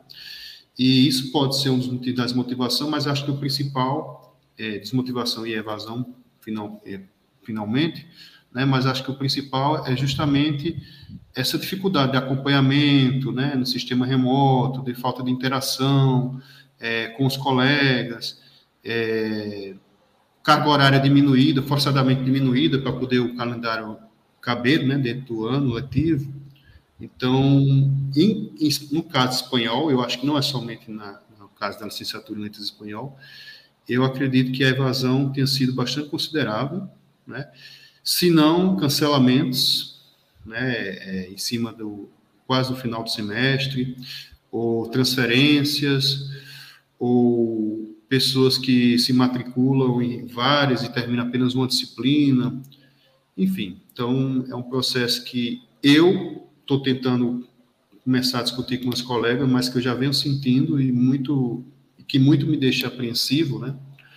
E que acredito quando o sistema presencial voltar, se antes a gente tinha evasão por conta da falta de estrutura dos alunos ou da acomodação, necessidade de trabalhar é, no mesmo horário das aulas, a gente agora vai ter uma, um tipo de evasão, infelizmente, mas qualquer solução que for feita sempre vai ter dificuldades, né? por conta de os alunos não poderem voltar ao sistema presencial. Né? Então, qualquer um dos sistemas, é uma das inquietações que eu tenho, vai ter essa dificuldade. Né? Se é só presencial, os que têm que continuar remoto, por questão de subsistência, por exemplo, ou questão de transporte, não vão poder assistir a aula. Se for híbrido, a estrutura não, não comporta né, da universidade, teríamos que ter câmeras né, adequadas para poder filmar, etc. E se continuar no remoto, continuam esses problemas, né, de desmotivação, problemas de ordem psicológica, de alienação, digamos assim, as pessoas estarem alheias, com dificuldade de acompanhamento, etc. Né. Então, nesse sentido, eu não estou muito otimista, qualquer que seja a conclusão e resolução desse processo. Tudo bem. É, Fernanda, você quer comentar antes de eu passar? É, pra, eu vou passar a palavra para Marinalva, se ela puder também comentar a respeito disso, porque é, vai ter uma questão, Marinalva, de que, bom, tem um, um professor ou outro tem o direito dentro do, do que está previsto ali naquela resolução de solicitar né, a permanência em atividade remota, alegando o que você já mencionou antes, e isso deve é, já ser motivo de, de, de, preocupação, porque eu imagino, né? Eu estava conversando com a Priscila, disse, eu não queria nesse momento estar em coordenação nenhuma, porque deve estar sendo muito complicado para quem está à frente, é, eu digo na linha de frente mesmo, né? Para quem está escondido nos muros, fica mais fácil. Mas por que, que eu estou pontuando isso? Porque você imagina a situação de que o professor ele pode ficar desgostoso se de repente tem uma turma de 40 alunos e ele, ah, eu, você vai ter que dividir a turma, então ele vai ter que ministrar a mesma aula duas vezes. Ah, você tem um, um, grupo de estudantes que não vão poder, mesmo dividindo, um grupo não vai poder estar presente. Ah, então você vai ter que gravar a sua aula. Quer dizer, você, além de ministrar duas vezes, você ainda iria gravar em casa ou na sua residência, enfim, porque não tem isso que o Fabrício montou. Eu digo isso porque a minha filha estuda numa escola particular e lá eles colocaram uma câmera na sala de aula e os professores ministraram, mas a realidade do ensino público é outra, né? Ah, e aí, é nesse sentido, eu deixo inicialmente é, à vontade aí a, a Fernanda para ela comentar a respeito da questão da blocagem, mas eu queria passar para a Marinalva, fazer um comentário a respeito disso, e depois eu tenho um, um questionamento para fazer para a Russélia. Mas vamos para não acumular muito. Eu acho, eu acho que Marinalva pode falar, ela está mais próxima dessa questão é. e tem sido também uma discussão muito dos coordenadores lá no nosso grupo do CONSAD. E depois eu falo um pouco né, da minha das, minhas, das reflexões que eu vejo em relação a, a todas essas possibilidades de arranjo que estão se dando em função da nossa pouca capacidade de uma oferta de qualidade, né? Certo. Marinalva? É, é assim, né? A gente já visualiza. Eu, por exemplo, na prática, já vou ser esse professor, certo? Como eu disse, além de coordenadora, a gente dá aula, né? Eu sou professora do início do curso, é onde tem mais aluno. Né? E assim, a tarefa de quem está no início do curso sempre é, é, gigantesca, né? É inclusive evitar a evasão. Eu no remoto, assim, tenho, tenho muita dificuldade no remoto. E eu sei que no presencial eu tenho muito mais facilidade é, de atrair, vamos dizer, o interesse dos estudantes por se manter no curso que eles escolheram. Isso também tem muito dessa empatia que o professor precisa estar articulando em sala de aula. No remoto é bem mais difícil, do meu ponto de vista. Eu sou avaliadora também do INEP e avaliei muita instituição à distância e presencial. Tem uma coisa da instituição à distância, as instituições que trabalham só com isso, elas têm estudo de gravação. Elas têm um investimento altíssimo nessa história da produção do professor quando vai gravar uma aula. Gravar uma aula não é apenas gravar aquela aula que você está acostumado a fazer no presencial, é outra coisa. A gente fez uma coisa, e aí eu repito isso, era uma exceção. Eu nunca fui, é, nunca fiz curso, nunca me preparei para trabalhar no remoto eu fui porque eu não poderia deixar de cumprir com uma tarefa num momento de exceção. Do meu ponto de vista, é, Xisto, tem uma coisa aí que talvez é, esteja confundindo as pessoas, que é essa história, por exemplo, eu não vou gravar aula. Eu, te, eu vou ter uma turma de 35 alunos, pelo menos, ou 40. Eu vou ministrar a mesma aula duas vezes. Isso eu faço sem nenhum dilema. Eu não vou gravar aula porque eu escolhi, escolhi não, eu não, não tenho comorbidade nenhuma, eu não tenho 60 anos. Se eu tivesse, eu assinava para voltar, seguindo inclusive o exemplo de Gervásio, que foi meu professor e que tem direito. Ele assinou a declaração, o anexo 3, que é dizendo, apesar de saber né, que teria, vamos dizer, pode pegar a Covid mais que os outros, que é a história da idade, ele está assinando para voltar. E outros colegas da unidade fizeram isso também. Deixa eu colocar uma variável, Marinalva, uma variável para o teu comentário ficar ainda mais é, sólido. Só colocar uma variável. Veja bem, eu já ouvi algumas pessoas é, mencionando, ah, mas nós já temos aquela opção de acompanhamento, como chama? Domiciliar. É, é, domiciliar. Mas, bom, primeiro, aquilo existe uma legislação específica, certo? Para aquela questão. Doença, gravidez. E uma outra, exato, gravidez e tal. Aí, uma outra questão, Marinalva, eu queria saber, né? Porque, veja bem, vou, eu vou me colocar agora na posição de estudante. Tá. Eu moro em uma outra cidade, eu não vou ter essa. É, tenho pais que. que é, parentes que, que são. É, quando, enfim, estão nesse cenário, né, de, de poder ser contaminados e tal. E a resolução, ela não me protege. A resolução, como eu mencionei, ela não, não é voltada para o estudante propriamente dito. Uhum. Aí o que é que eu posso fazer? Eu vou dizer, não, mas é, não é justo. Eu, é, é, meu colega está se qualificando agora presencialmente e eu vou estar tá só com atividade sendo passada de acompanhamento, aí ele vai para a justiça. E uhum. aí, como é que fica a situação? Por quê? É, tem a parte do planejamento, né? O PAEL é aprovado pelo colegiado. Então, quando é aprovado pelo colegiado, os professores eles se tornam responsáveis. Os membros do colegiado eles se tornam responsáveis. Entendeu? Sim. Se eu aprovo ali, eu, eu tô, aquela coisa, tô colocando meu CPF ali, dizendo que tô assumindo responsabilidade. Vai dar um problema muito sério, por quê?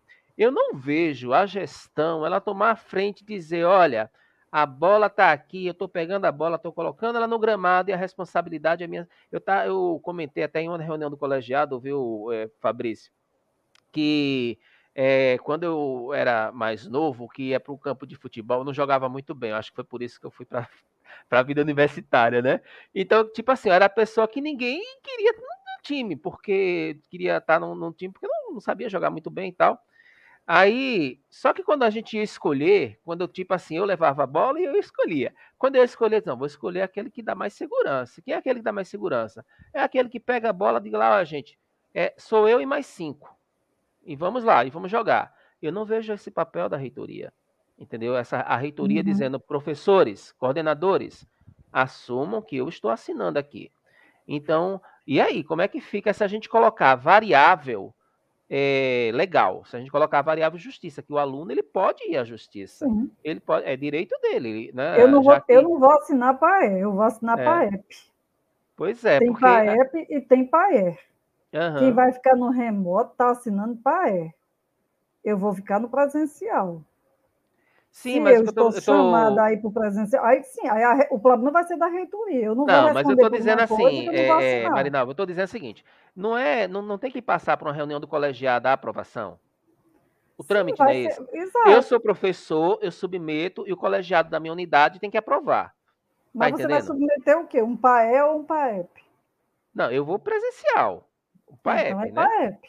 Sim, mas tem professor que vai submeter PAE. Você não vai estar tá assinando enquanto tá professora. Sim, você não vai estar tá assinando enquanto professora, mas vai estar assinando enquanto é, é, coordenador ou membro da gestão.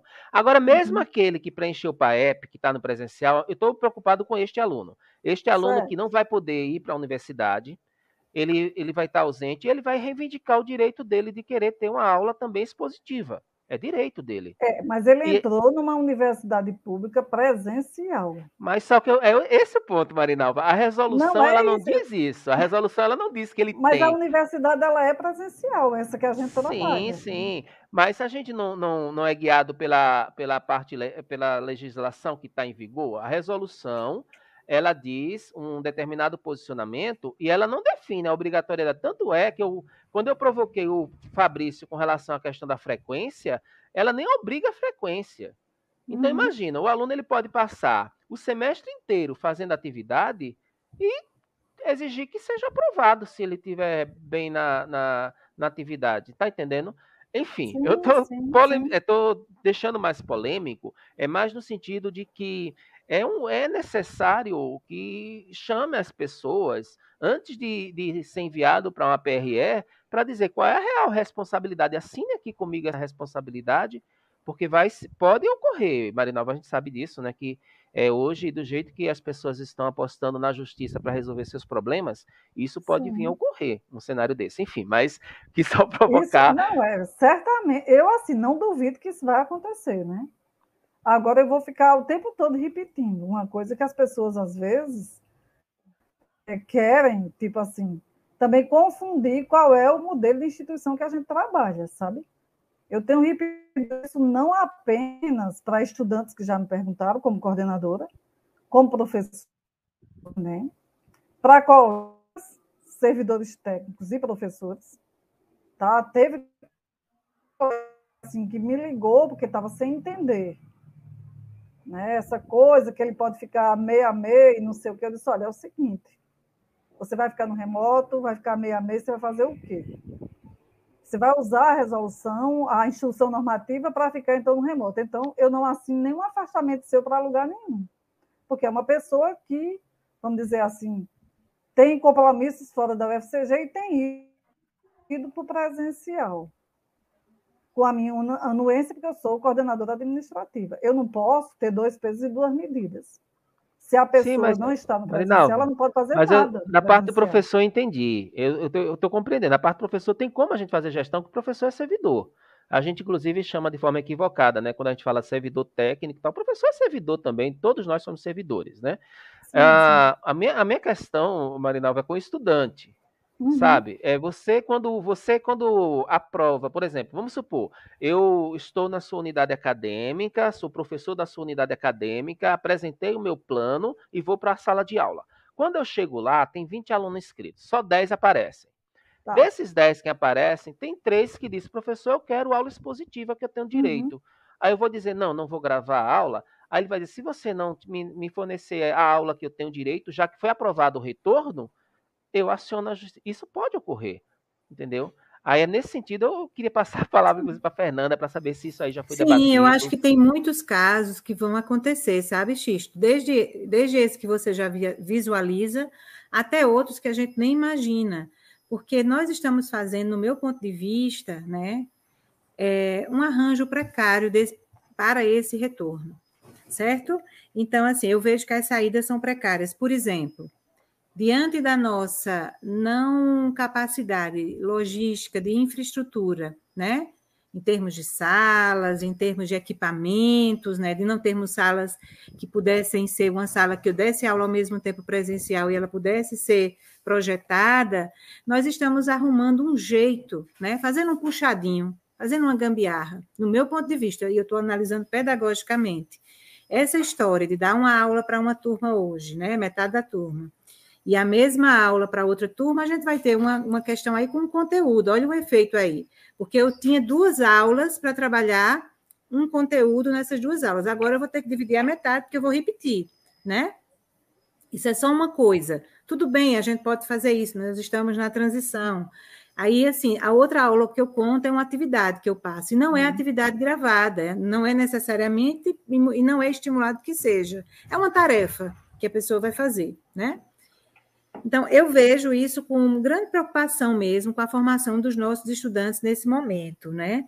Eu queria falar, voltar a essa questão, junto com uma pergunta que foi feita por duas uhum. perguntas que tem a mesma a mesma característica da Cristina Alves, mas eu queria voltar uhum. para é, o que o deixa eu pegar o comentário aqui de novo, só um minuto.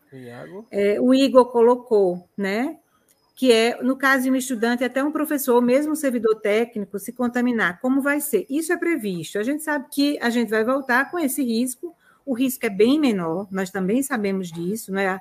é por isso que a gente está tentando voltar agora, porque a gente tem dados que nos dão uma certa tranquilidade, mas isso é previsto. Se, se acontecer, né, a gente vai precisar notificar, os estudantes vão notificar a sua coordenação de cursos, os servidores, os seus setores. Essa semana mesmo, uma servidora vinculada ao, ao centro graças a Deus, não é Covid, mas ela apresentou alguns sintomas e ela passou a ficar trabalhando de forma remota.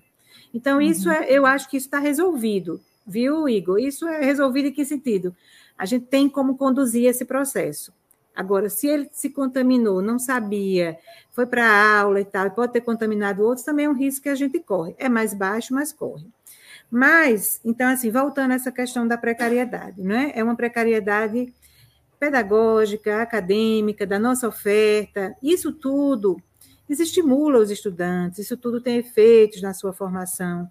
E eu penso que isso também faz parte de um projeto. Essa é a minha leitura, não é uma leitura pessimista, é uma leitura bastante realista, que casa com a concepção desse governo. Não sou eu que estou falando a partir da minha não concordância com ele, apenas do, apenas do ponto de vista ideológico, mas do, dos próprios atos que ele tem feito em relação à educação, nem vou chamar de atos, mas aos ataques que ele tem feito em relação à educação, desde a formação de professores, desde os investimentos, né? desde esse, esse ensino médio aí que foi é, o novo ensino médio, que é péssimo né, para a formação de, de, de pessoas que possam ter uma capacidade crítica, enfim. Então, tem um projeto muito maior. Ele estava posto lá em 2019 com o Futurice, que tem a ver realmente com uma ideia de privatização, de desqualificação. Isso de vez em quando volta para as universidades federais, né? como um projeto de é, caminhar na direção da sua privatização. E é, os cortes orçamentários falam, falam disso nós estamos cada vez mais estrangulados, com menos condições de trabalho, menos condições de fazer pesquisa, de fazer extensão, de podermos dar, dar o nosso melhor, porque a gente vai começar a penar por essa falta de condições. E para mim, é, Cristina, acho que é Cristina, né? Isso é. tem, existe um projeto em curso, sim. E se o projeto, se o, futuro uhum. foi negado, né, por todas as universidades, de um modo geral, todas é, é tá errado esse meu dado de todas. Algumas embarcaram no Futurice, né?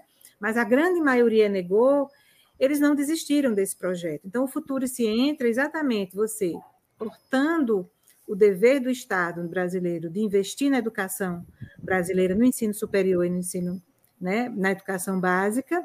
E o que a gente tem ouvido, inclusive, dessa gestão, eu estou falando isso porque isso é colocado em reuniões públicas, é que a gente vai precisar ir em busca de recursos alternativos. A emenda parlamentar é uma dessas. A emenda parlamentar nasceu agora? Não. Sempre se fez uso né, de uma busca, de uma complementação, mas agora ela é estimulada como uma regra porque senão a gente não vai conseguir realizar as coisas. E o que, que vai acontecer? Os centros com maior vocação ou com maior prestígio do ponto de vista de um, é, de um retorno mais imediato, aquilo que, por exemplo, uma iniciativa privada queira, né? Eles vão ter esse recurso e é péssimo que eles tenham, do ponto de vista da defesa da, do, da educação pública, e nós que não temos essa vocação nem e temos um pensamento sobre isso, nós estamos para ser realmente desqualificados, né? Do ponto de vista do acesso às condições uhum. básicas, e a gente precisa muito mais do que condição básica. Fazer pesquisa, fazer um curso de letras libras, por exemplo, que é um curso que exige investimento, ele não é caro. Eu já ouvi pessoas falando que é um curso caro, eu nunca vejo como caro uma educação de qualidade. Ele é um curso que exige é, as condições para que as pessoas possam ter o seu direito pleno à educação atendido. Então, eu concordo com essa visão que a Cristina traz. Há um projeto em curso e a nossa fala, ela é sobre o nosso retorno, né, pequenininho ali no CH, mas ela reverbera e ela considera, né, todo um projeto que está envolvido aí e que a gente precisa combater desde as intervenções nas universidades, a UFCG não foi a primeira e talvez tenha sido neste ano, né? Não, a gente não veja tanto assim, porque é um ano eleitoral. As últimas nomeações foram, é, o governo respeitou o primeiro lugar. Mas depois que isso passar, se ele ficar, que não ficará, não podemos deixar, né? A gente não sabe o que pode acontecer. Então, assim, a, a fala também é, ao refletir sobre esse retorno com toda a seriedade que as pessoas que estão aqui estão fazendo, toda a preocupação. A gente, quando fala assim, isso não é da nossa alçada, não é que a gente está se excusando, se esquivando né, do, do trabalho, é porque a gente sabe né, e entende que é preciso que as responsabilidades sejam tomadas para si por cada setor específico. Não é? E é preciso, eu acho que a gente colocar isso muito honestamente no debate, né? Porque nós temos, inclusive, uma responsabilidade enquanto gestores. Não podemos prevaricar diante daquilo que a gente considera que está errado. E a gente precisa se posicionar. Eu acho que a nossa fala vai muito nessa direção. Agora, que nós em nenhum momento nos esquivando, estamos, esquivamos. Eu, sou, eu estou ali no centro, eu vejo todo o movimento dos nossos colegas, eu vejo. Uhum. Pois é, Fernanda, eu é, passando por ali, né, indo para o prédio, né, o BC2, é, então você tem ali, a própria universidade está passando por alguns, é, algumas é, ações ali de, de, de, ajustes, né, vamos com ruas interditadas e tal. Então, é, eu acho que precisa mesmo ter esse cenário, e é nesse sentido que eu gostaria de passar a palavra para a Russélia, porque os, os técnicos, né, eles, eles retornaram bem antes, né, é, do que os professores estarão retornando. É, e aí eu, eu, imagino assim, o que primeiro vem aquela questão do impacto, né, depois de, de um tempo tá voltando para um ambiente que você olha e, e, cadê as pessoas, né? Tem o estranhamento da ausência, né? Eu me lembro, viu, Fernanda, que eu estive agora é, há pouco, aí a menina que fica lá nossa, esqueci o nome dela, perdão. Mas é Joel, Joelma, né? Joel, Joelma, né? É, quando ela chegou lá, chega, professor, eu fiz, ah, tô por aqui, porque eu estava vindo e ia direto para minha sala. Aí eu queria que você, Rucélia, se você pudesse, repassasse para os estudantes, principalmente porque os professores eles é, participam e trocam é, é, informações, recebem as informações das coordenações, que eu imagino também que repassem também para os estudantes, mas é um universo bem maior, o universo estudantil, né? qual foi o impacto né, que você, é, você visualizou, né, o que foi que é, mais é, você concebe como sendo desafiador que você está visualizando nesse, nessa atividade, nesse retorno da atividade? Pudesse comentar um pouco a respeito? É, é interessante, como né, a professora falou, a questão do próprio do estranhamento que a gente sente quando a gente chega lá que está aquela universidade vazia. É, durante a pandemia, como eu já falei, né, a professora Fernanda também, eu, eu sempre via, a gente sempre ia ao centro, e assim, era um total abandono, e a gente ficava muito triste, às vezes fotografava, compartilhava alguma coisa, porque realmente o que forma a universidade são as pessoas, né? E aquilo sem, sem, estu, sem os estudantes que, que, preenchem mais os espaços, realmente fica um vazio. E era um anseio da gente também, enquanto técnico, também retornar. É tanto que é, a gente voltou né, mais ativamente mesmo em fevereiro, mas assim, a gente teve esse trabalho de acolhimento, de tentar, né, na medida do possível, tentar conversar, ver o que o outro está precisando.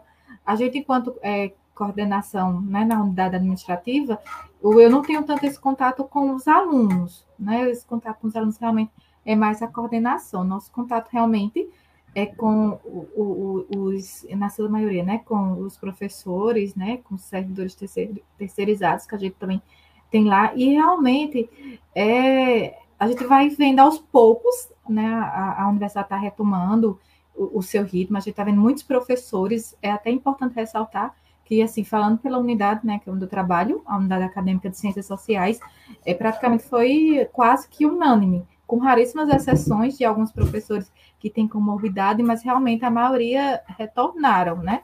E, assim, era um desejo, não dos professores, dos técnicos, da gente retornar, porque realmente o trabalho remoto, ele cansa. Uma coisa é trabalho remoto, outra coisa é teletrabalho. Então, o trabalho remoto a gente teve que adaptar. A gente, a gente não está no teletrabalho que tem todo um rito próprio. Né? Então, a gente teve muitos desafios em relação. Eu lembro que, inicialmente, muitos processos ainda eram físicos, a sua tramitação. Então, de repente, todos os processos passaram a ser é, online, eletrônicos.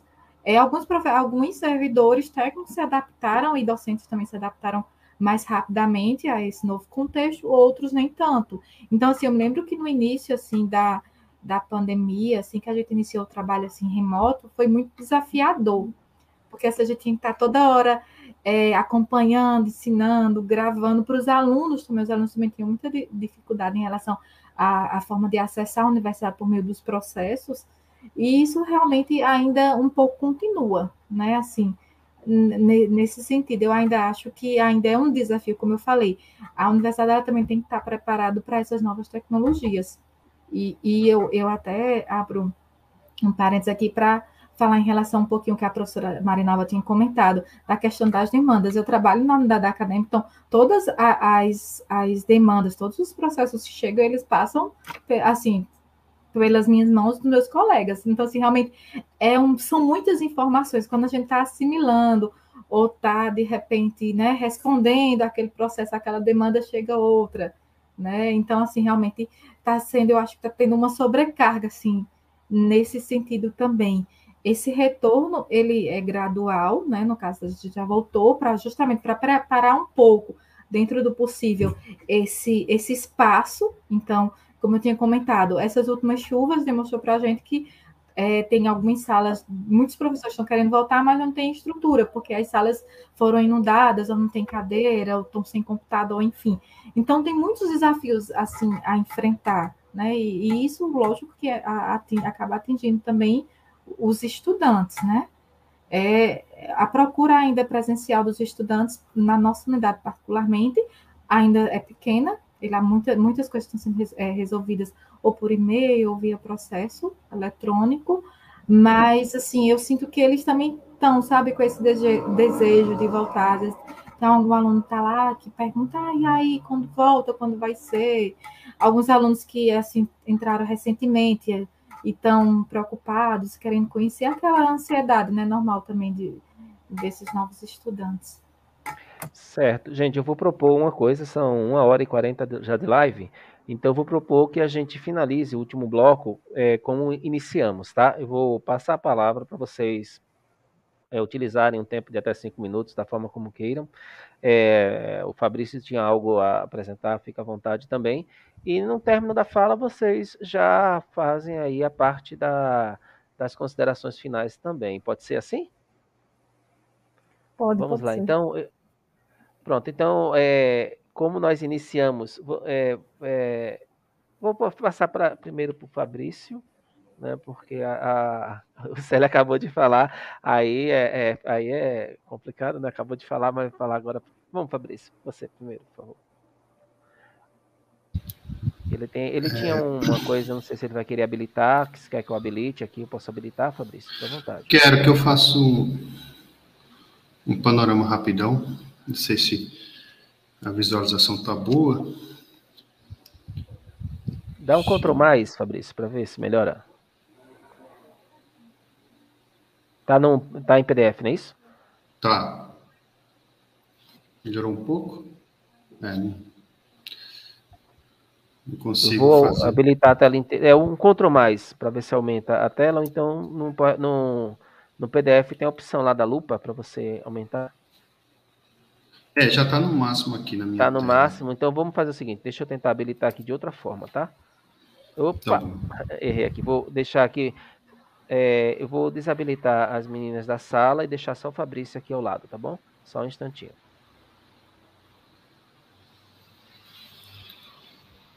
Só um minutinho, tá, Fabrício? Tá bom, obrigado. Pronto, vamos ver agora. Ah, porque tá, é, ele está vertical, Fabrício. Ele não vai mais do que isso mesmo, não.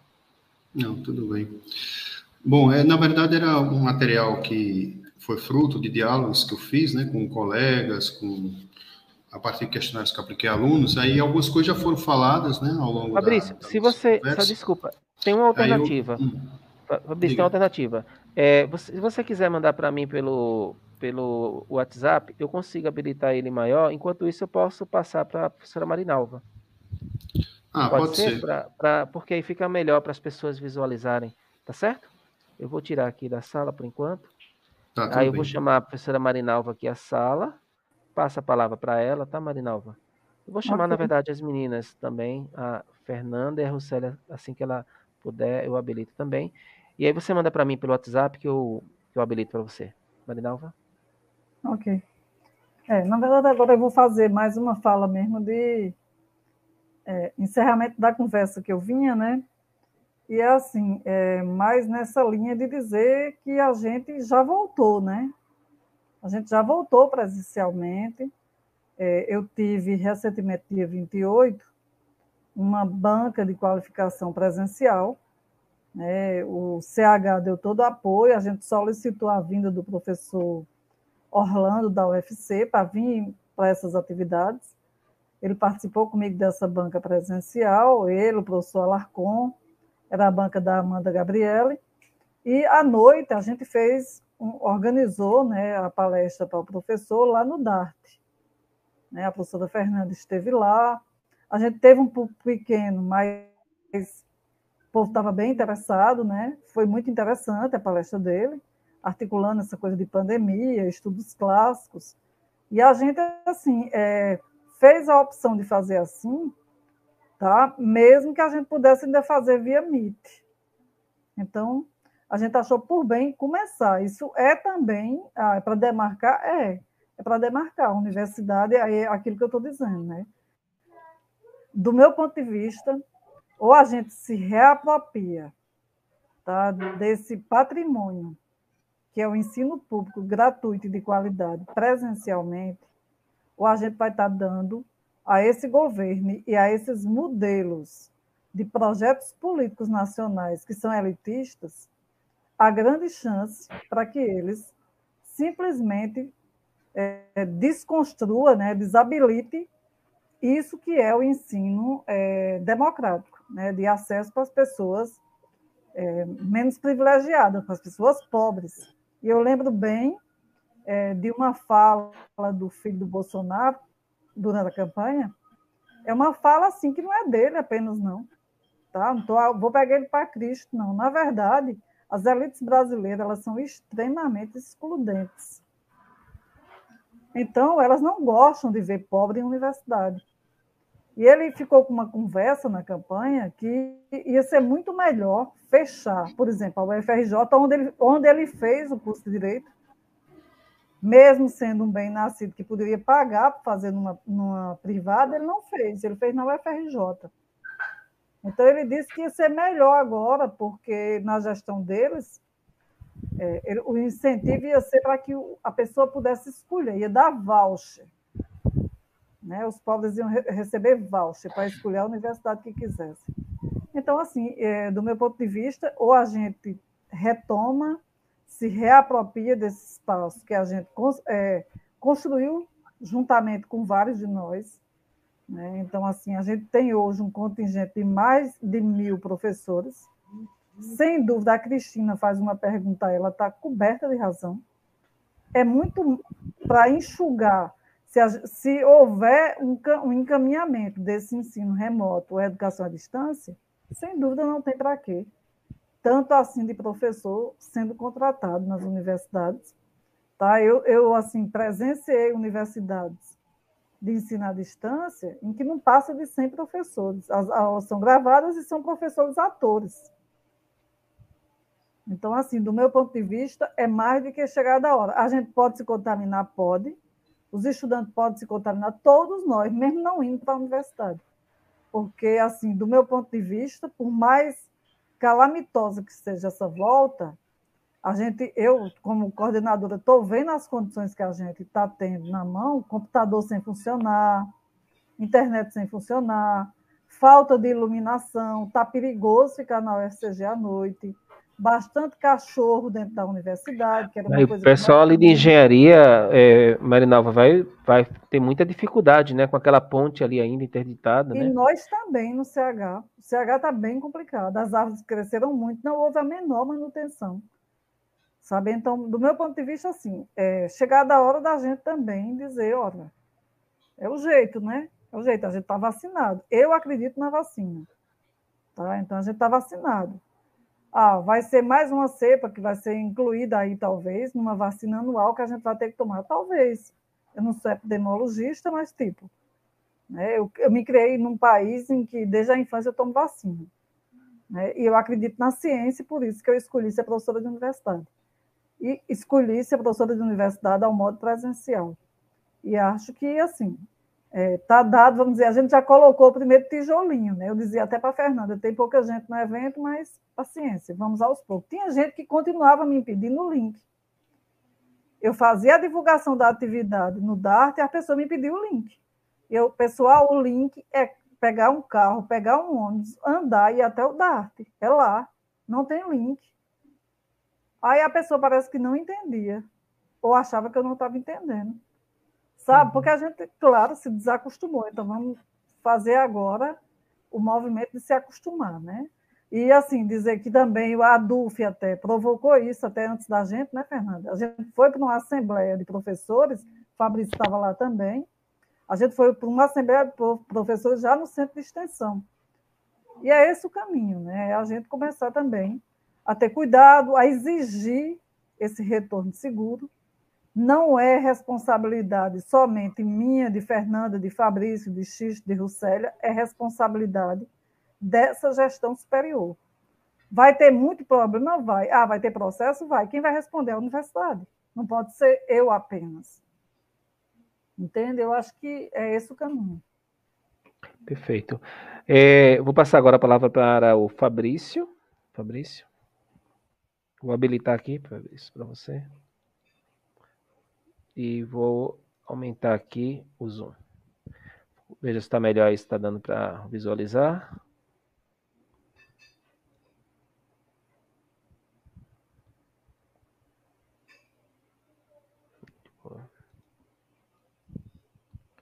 Uhum. O, o microfone, Fabrício.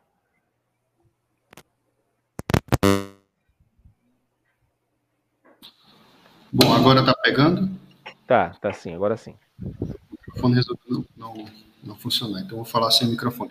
Então, isso aí é um material que eu é, fiz, né, como uma espécie de roteiro, pauta para a gente falar. Vou tentar é, resumir um pouco, né? Então, a partir de diálogos que eu fiz, seja em reunião colegiada com professores, ou de modo pessoal, a partir de sondagem que apliquei com os alunos, aí eu fiz um levantamento aí, né, pensando no tema proposto para hoje, do que seriam os problemas, desafios no âmbito, talvez já seja como um todo, mas no que nos compete da UAL, Unidade Acadêmica de Letras, dentro do Centro de Humanidades, os desafios contemporâneos, né? ou seja, aqueles que vêm desse momento para o que estamos presenci por presenciar. Né? A questão que já foi comentada da imposição de alguns, de, algum, de alguns procedimentos por parte de instâncias superiores, não clareza né, em relação às normas sanitárias, aos recursos, a quantidade, o que vai ser disponibilizado, em que setor, né? a falta de diálogo mais aprimorado, no caso, né? relação a esses temas, por exemplo. Questão de infraestrutura, isso aí é um, é um contínua luta, né, por parte de nós, professores, e agora, momentaneamente, gestores, né, é, que já vinha antes da pandemia, né, questão de rachaduras, é, salas mais apropriadas, bem ventiladas, banheiros adequados, etc. Questão do transporte né, dos alunos à noite, que não, não compete exatamente ao FCG, enquanto a que vai disponibilizar esse transporte, mas em termos de diálogo com as prefeituras, de onde vem a maioria desses alunos, sobretudo, né, como no nosso caso, a maioria dos alunos da noite são é, de outras cidades, né, trabalho o dia todo, né, e aí vem estudar à noite. E a necessidade imperiosa do trabalho de alunos, né, como eu já tinha citado, é, uma vez havendo a pandemia, muitos alunos, por questão de subsistência, acabaram optando por trabalhar também no horário das aulas, não levando falta, não sendo reprovados, e aí agora eles vão ter que o quê? Desistir dos empregos, né? Então é esse desafio. O que vinha até então, né, que supostamente com presencial algumas coisas vão, vão ser melhoradas, é a desmotivação dos alunos em relação a questões pedagógicas, né? Ou seja, como assistir aula sem celular, sem internet, sem uma maior interatividade. Professores, no caso, eu falo por mim, né? Observando apenas caixinhas pretas, Muitas vezes os alunos podiam fazer qualquer coisa, é questão pessoal, né? A gente não sabia se estariam ali acompanhando. Como no meu caso, professor de língua estrangeira, né? Não tendo a resposta dos alunos para avaliar, né? Como é que estão compreendendo ou não. Então, isso é um, uma coisa que desmotiva, no caso aí, a nós professores, né? A questão de não poder cobrar a frequência, embora seja compreensível, mas também leva problemas, né? Não poder colocar frequência, cancelamento tardio, né, gerando falta de comprometimento, dificuldade de avaliar, também já citei isso, normas que mudam constantemente, problemas de ordem psicológica, que abalou a maioria de nós, inclusive a mim, enquanto professor, é, tragédias coletivas, etc. Aí aqui eu compartilho um, uma sondagem que eu tento é, mostrar a dificuldade de é, agradar, entre aspas, né, de encontrar o meio termo que adequasse a todos os alunos. Então, no caso de espanhol, temos um total de cerca de 50, um curso pequeno, né, de 57 alunos, 29 desses 57 responderam ao questionário, e aí a ideia é de saber o que eles pensam, né, demandam em relação a esse ensino presencial. Então, a gente tem aí que 51% do alunado responderam, né, dos alunos responderam ao questionário, e uma outra questão, pode subir um pouco, X, por favor, uma questão, aliás, das que eu apliquei, em relação à questão da vacinação, né? Perguntei de entre nenhuma dose até a terceira dose, pensando no dia 2 de maio, que é quando começa o próximo semestre, qual é a quantidade de doses, né? Então, a gente vê que, em sua maioria, né, vão ter tomado até a terceira dose, o que é positivo, o que nos ajuda a entender, né, nesse processo que pode ser algo favorável. Em relação à modalidade de ensino, né?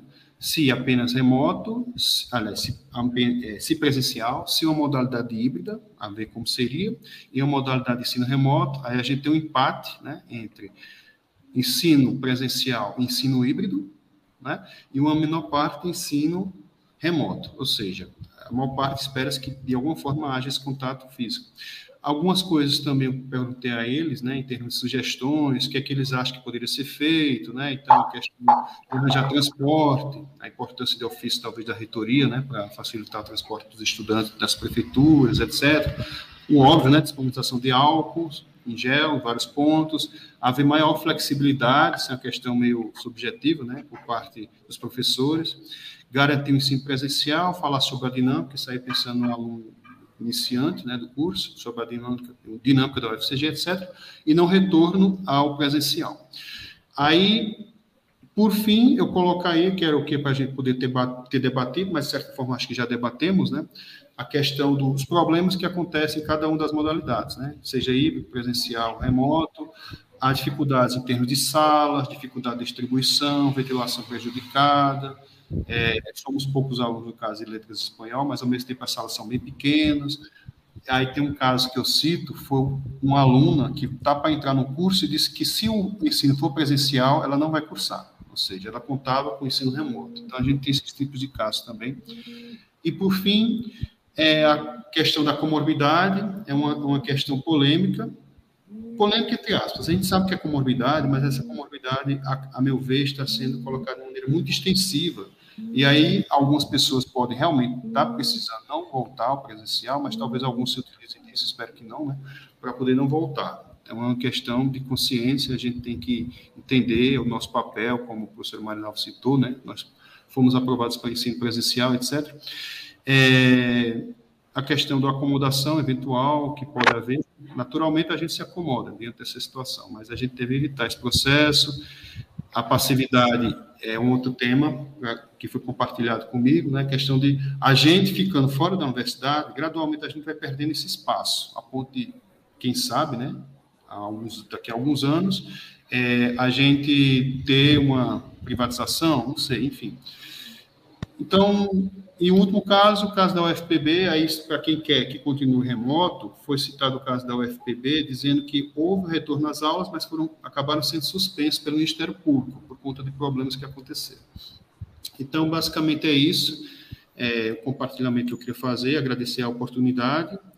Ficam sempre as reflexões, as inquietações, mas esse momento aqui é um importante passo para poder a gente tentar encontrar alguma solução, pelo menos perfeita que não vai ser, né? Mas pelo menos minimize as dificuldades. Obrigado. ok, obrigado, Fabrício. Vou passar a palavra para a Rucélia. Marinalva, você precisando, tá? Pode, se quiser falar para se despedir também das pessoas, fica à vontade, tá bom? Ok, né, eu só vou dar tchau, eu vou precisar sair aqui para outra atividade. Né, e aí, é, um abraço para todo mundo e é isso, né? Vamos construir essa volta, ok? Tchau e obrigado. Obrigado, Marinalva. Célia? É, mais uma vez, né, desejar boa noite a todos, agradecer pelas, pela presença de todos, pelas perguntas aqui, né, foi bem interativo o chat, bem interessante. Agradecer mais uma vez ao convite que a professora Fernanda me fez mais uma vez, né, sempre que, que possível ela está me convidando para participar desses debates, e é bem interessante, e os meus colegas também, eu sempre quando né, eu, te, eu, sou convidada, que eu venho participar, eu escuto também os, os nossos os colegas, né? Então, assim, eu, quando eu venho aqui, quando eu falo, eu não falo apenas por mim, enquanto Lucélia, mas eu falo enquanto técnica administrativa, então eu falo também enquanto, enquanto unidade acadêmica. Então, normalmente eu tento dialogar e trazer também algumas, alguns posicionamentos dos meus colegas. E assim também é como né, já foi falado aqui, a questão que é, é um desafio, né? Mas assim, acho que está todo mundo muito empolgado né, nessa volta. Eu percebo, a gente percebe que o desejo é de voltar, o desejo da gente é voltar, mas desde que a gente tenha as condições apropriadas, especialmente para receber os nossos alunos. Então, a gente chegou primeiro, estamos preparando né, todo o ambiente para que realmente, quando os, os alunos retornem, eles encontrem um ambiente seguro, as condições adequadas, né, que os professores tenham é, também esse ambiente favorável para a, a sua para oferecer as suas aulas. E, e, é isso. O importante é continuar o diálogo. Obrigado, Rossélia, pela participação também. Antes de passar a palavra a professora Fernanda, deixa eu só compartilhar, aproveitando a audiência que nós estamos ainda. Na próxima semana, o tema ainda permanece é, relacionado à universidade, né?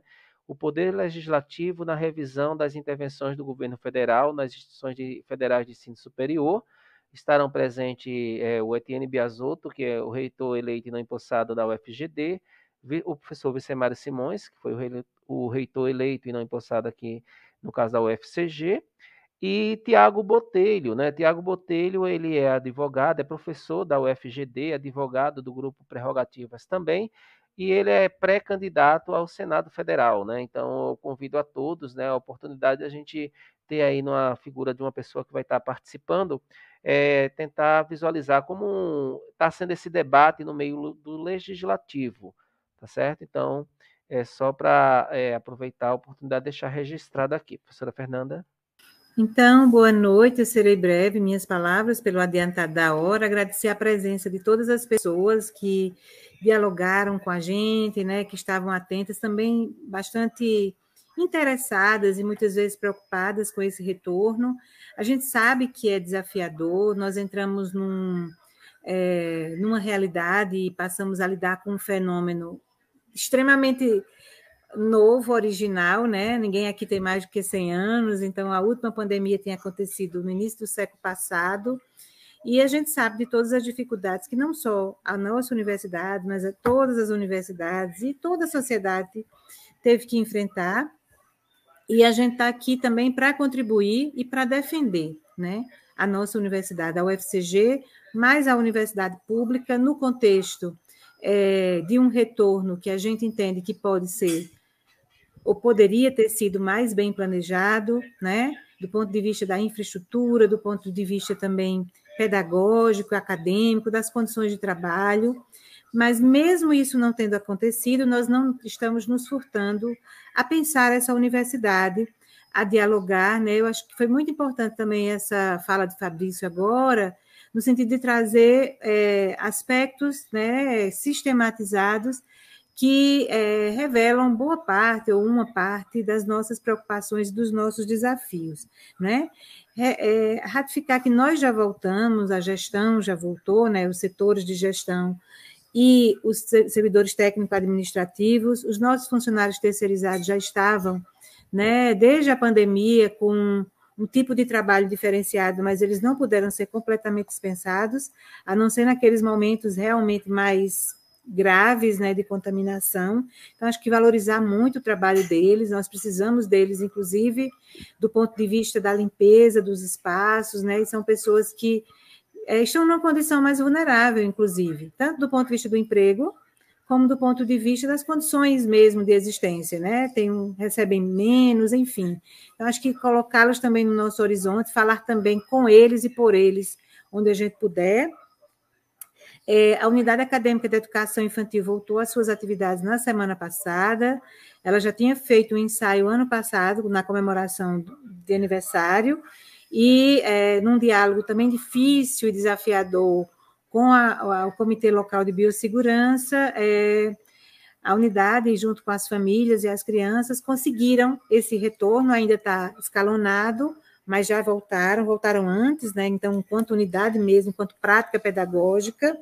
A unidade acadêmica de música tem observado é, também algumas atividades do professor Vladimir, que ele coloca nas redes, já com bastante gente ali no auditório. E, por fim, um desafio que me ocorreu agora, né? Que acho que esse é um começo de conversa, viu, Fabrício, Russelli? Acho que a gente pode, inclusive, pensar no retorno, a gente ter discussões presenciais semanais para a gente ir avaliando junto com a comunidade, né? E, e vendo o que, que a gente vai superando e lutando também por aquilo que a gente não está encontrando é, respostas e que é preciso os setores nos darem, que é o caso de letras libras, né?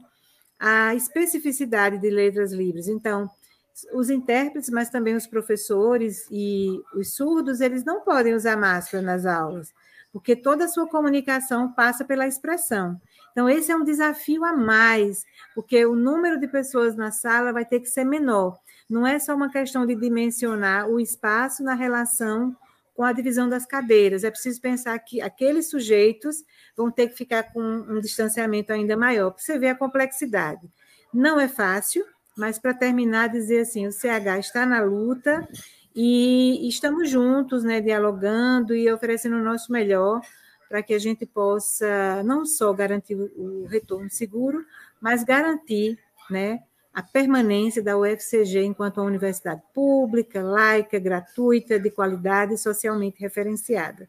Palavras tão repetidas, mas com muitos significados e que são caros e são frutos de muita luta. Então, que a gente honre essa luta né, dos que vieram antes e a gente possa aí escrever na história o nosso nome como alguém que lutou pela nossa universidade. Então, eu convido vocês a isso também. Fernanda, já teve alguma deliberação sobre o CEP? Sobre. O, o, o evento é um evento está sendo pensado, né? Com, com Sim, nós já constituímos a comissão, já há uma comissão e ela vai né, tocar os trabalhos. A gente imagina que a semana de ensino, pesquisa e extensão, que a gente está retomando, deve acontecer entre julho e agosto, uma vez que nós teremos eleições para presidente, e isso vai tumultuar um pouco o segundo semestre. Mas já tem, sim, uma, uma reflexão nessa direção, Xisto. Tá certo, tá bom. Muito obrigada, fica... viu, a todos e boa noite. Boa noite. Fica aqui também aberto, o convite fica à disposição, caso queira depois também estar tá divulgando né, o evento. É, bom, eu quero é, agradecer mais uma vez né, aos que participaram, os que participaram online, o professor Vicemário estava aqui também participando, enfim, a todos e a todas para. É, o meu agradecimento, né, pela contribuição de ter participado aqui. Quem, tá, quem for assistir depois, gente, não esqueçam de deixar os comentários, as dúvidas que a gente pode estar tá repassando para a professora Fernanda, para a Russélia, para o Fabrício e para a professora Marinalva. No mais, pessoal, uma boa noite. Se cuida. Até mais, hein?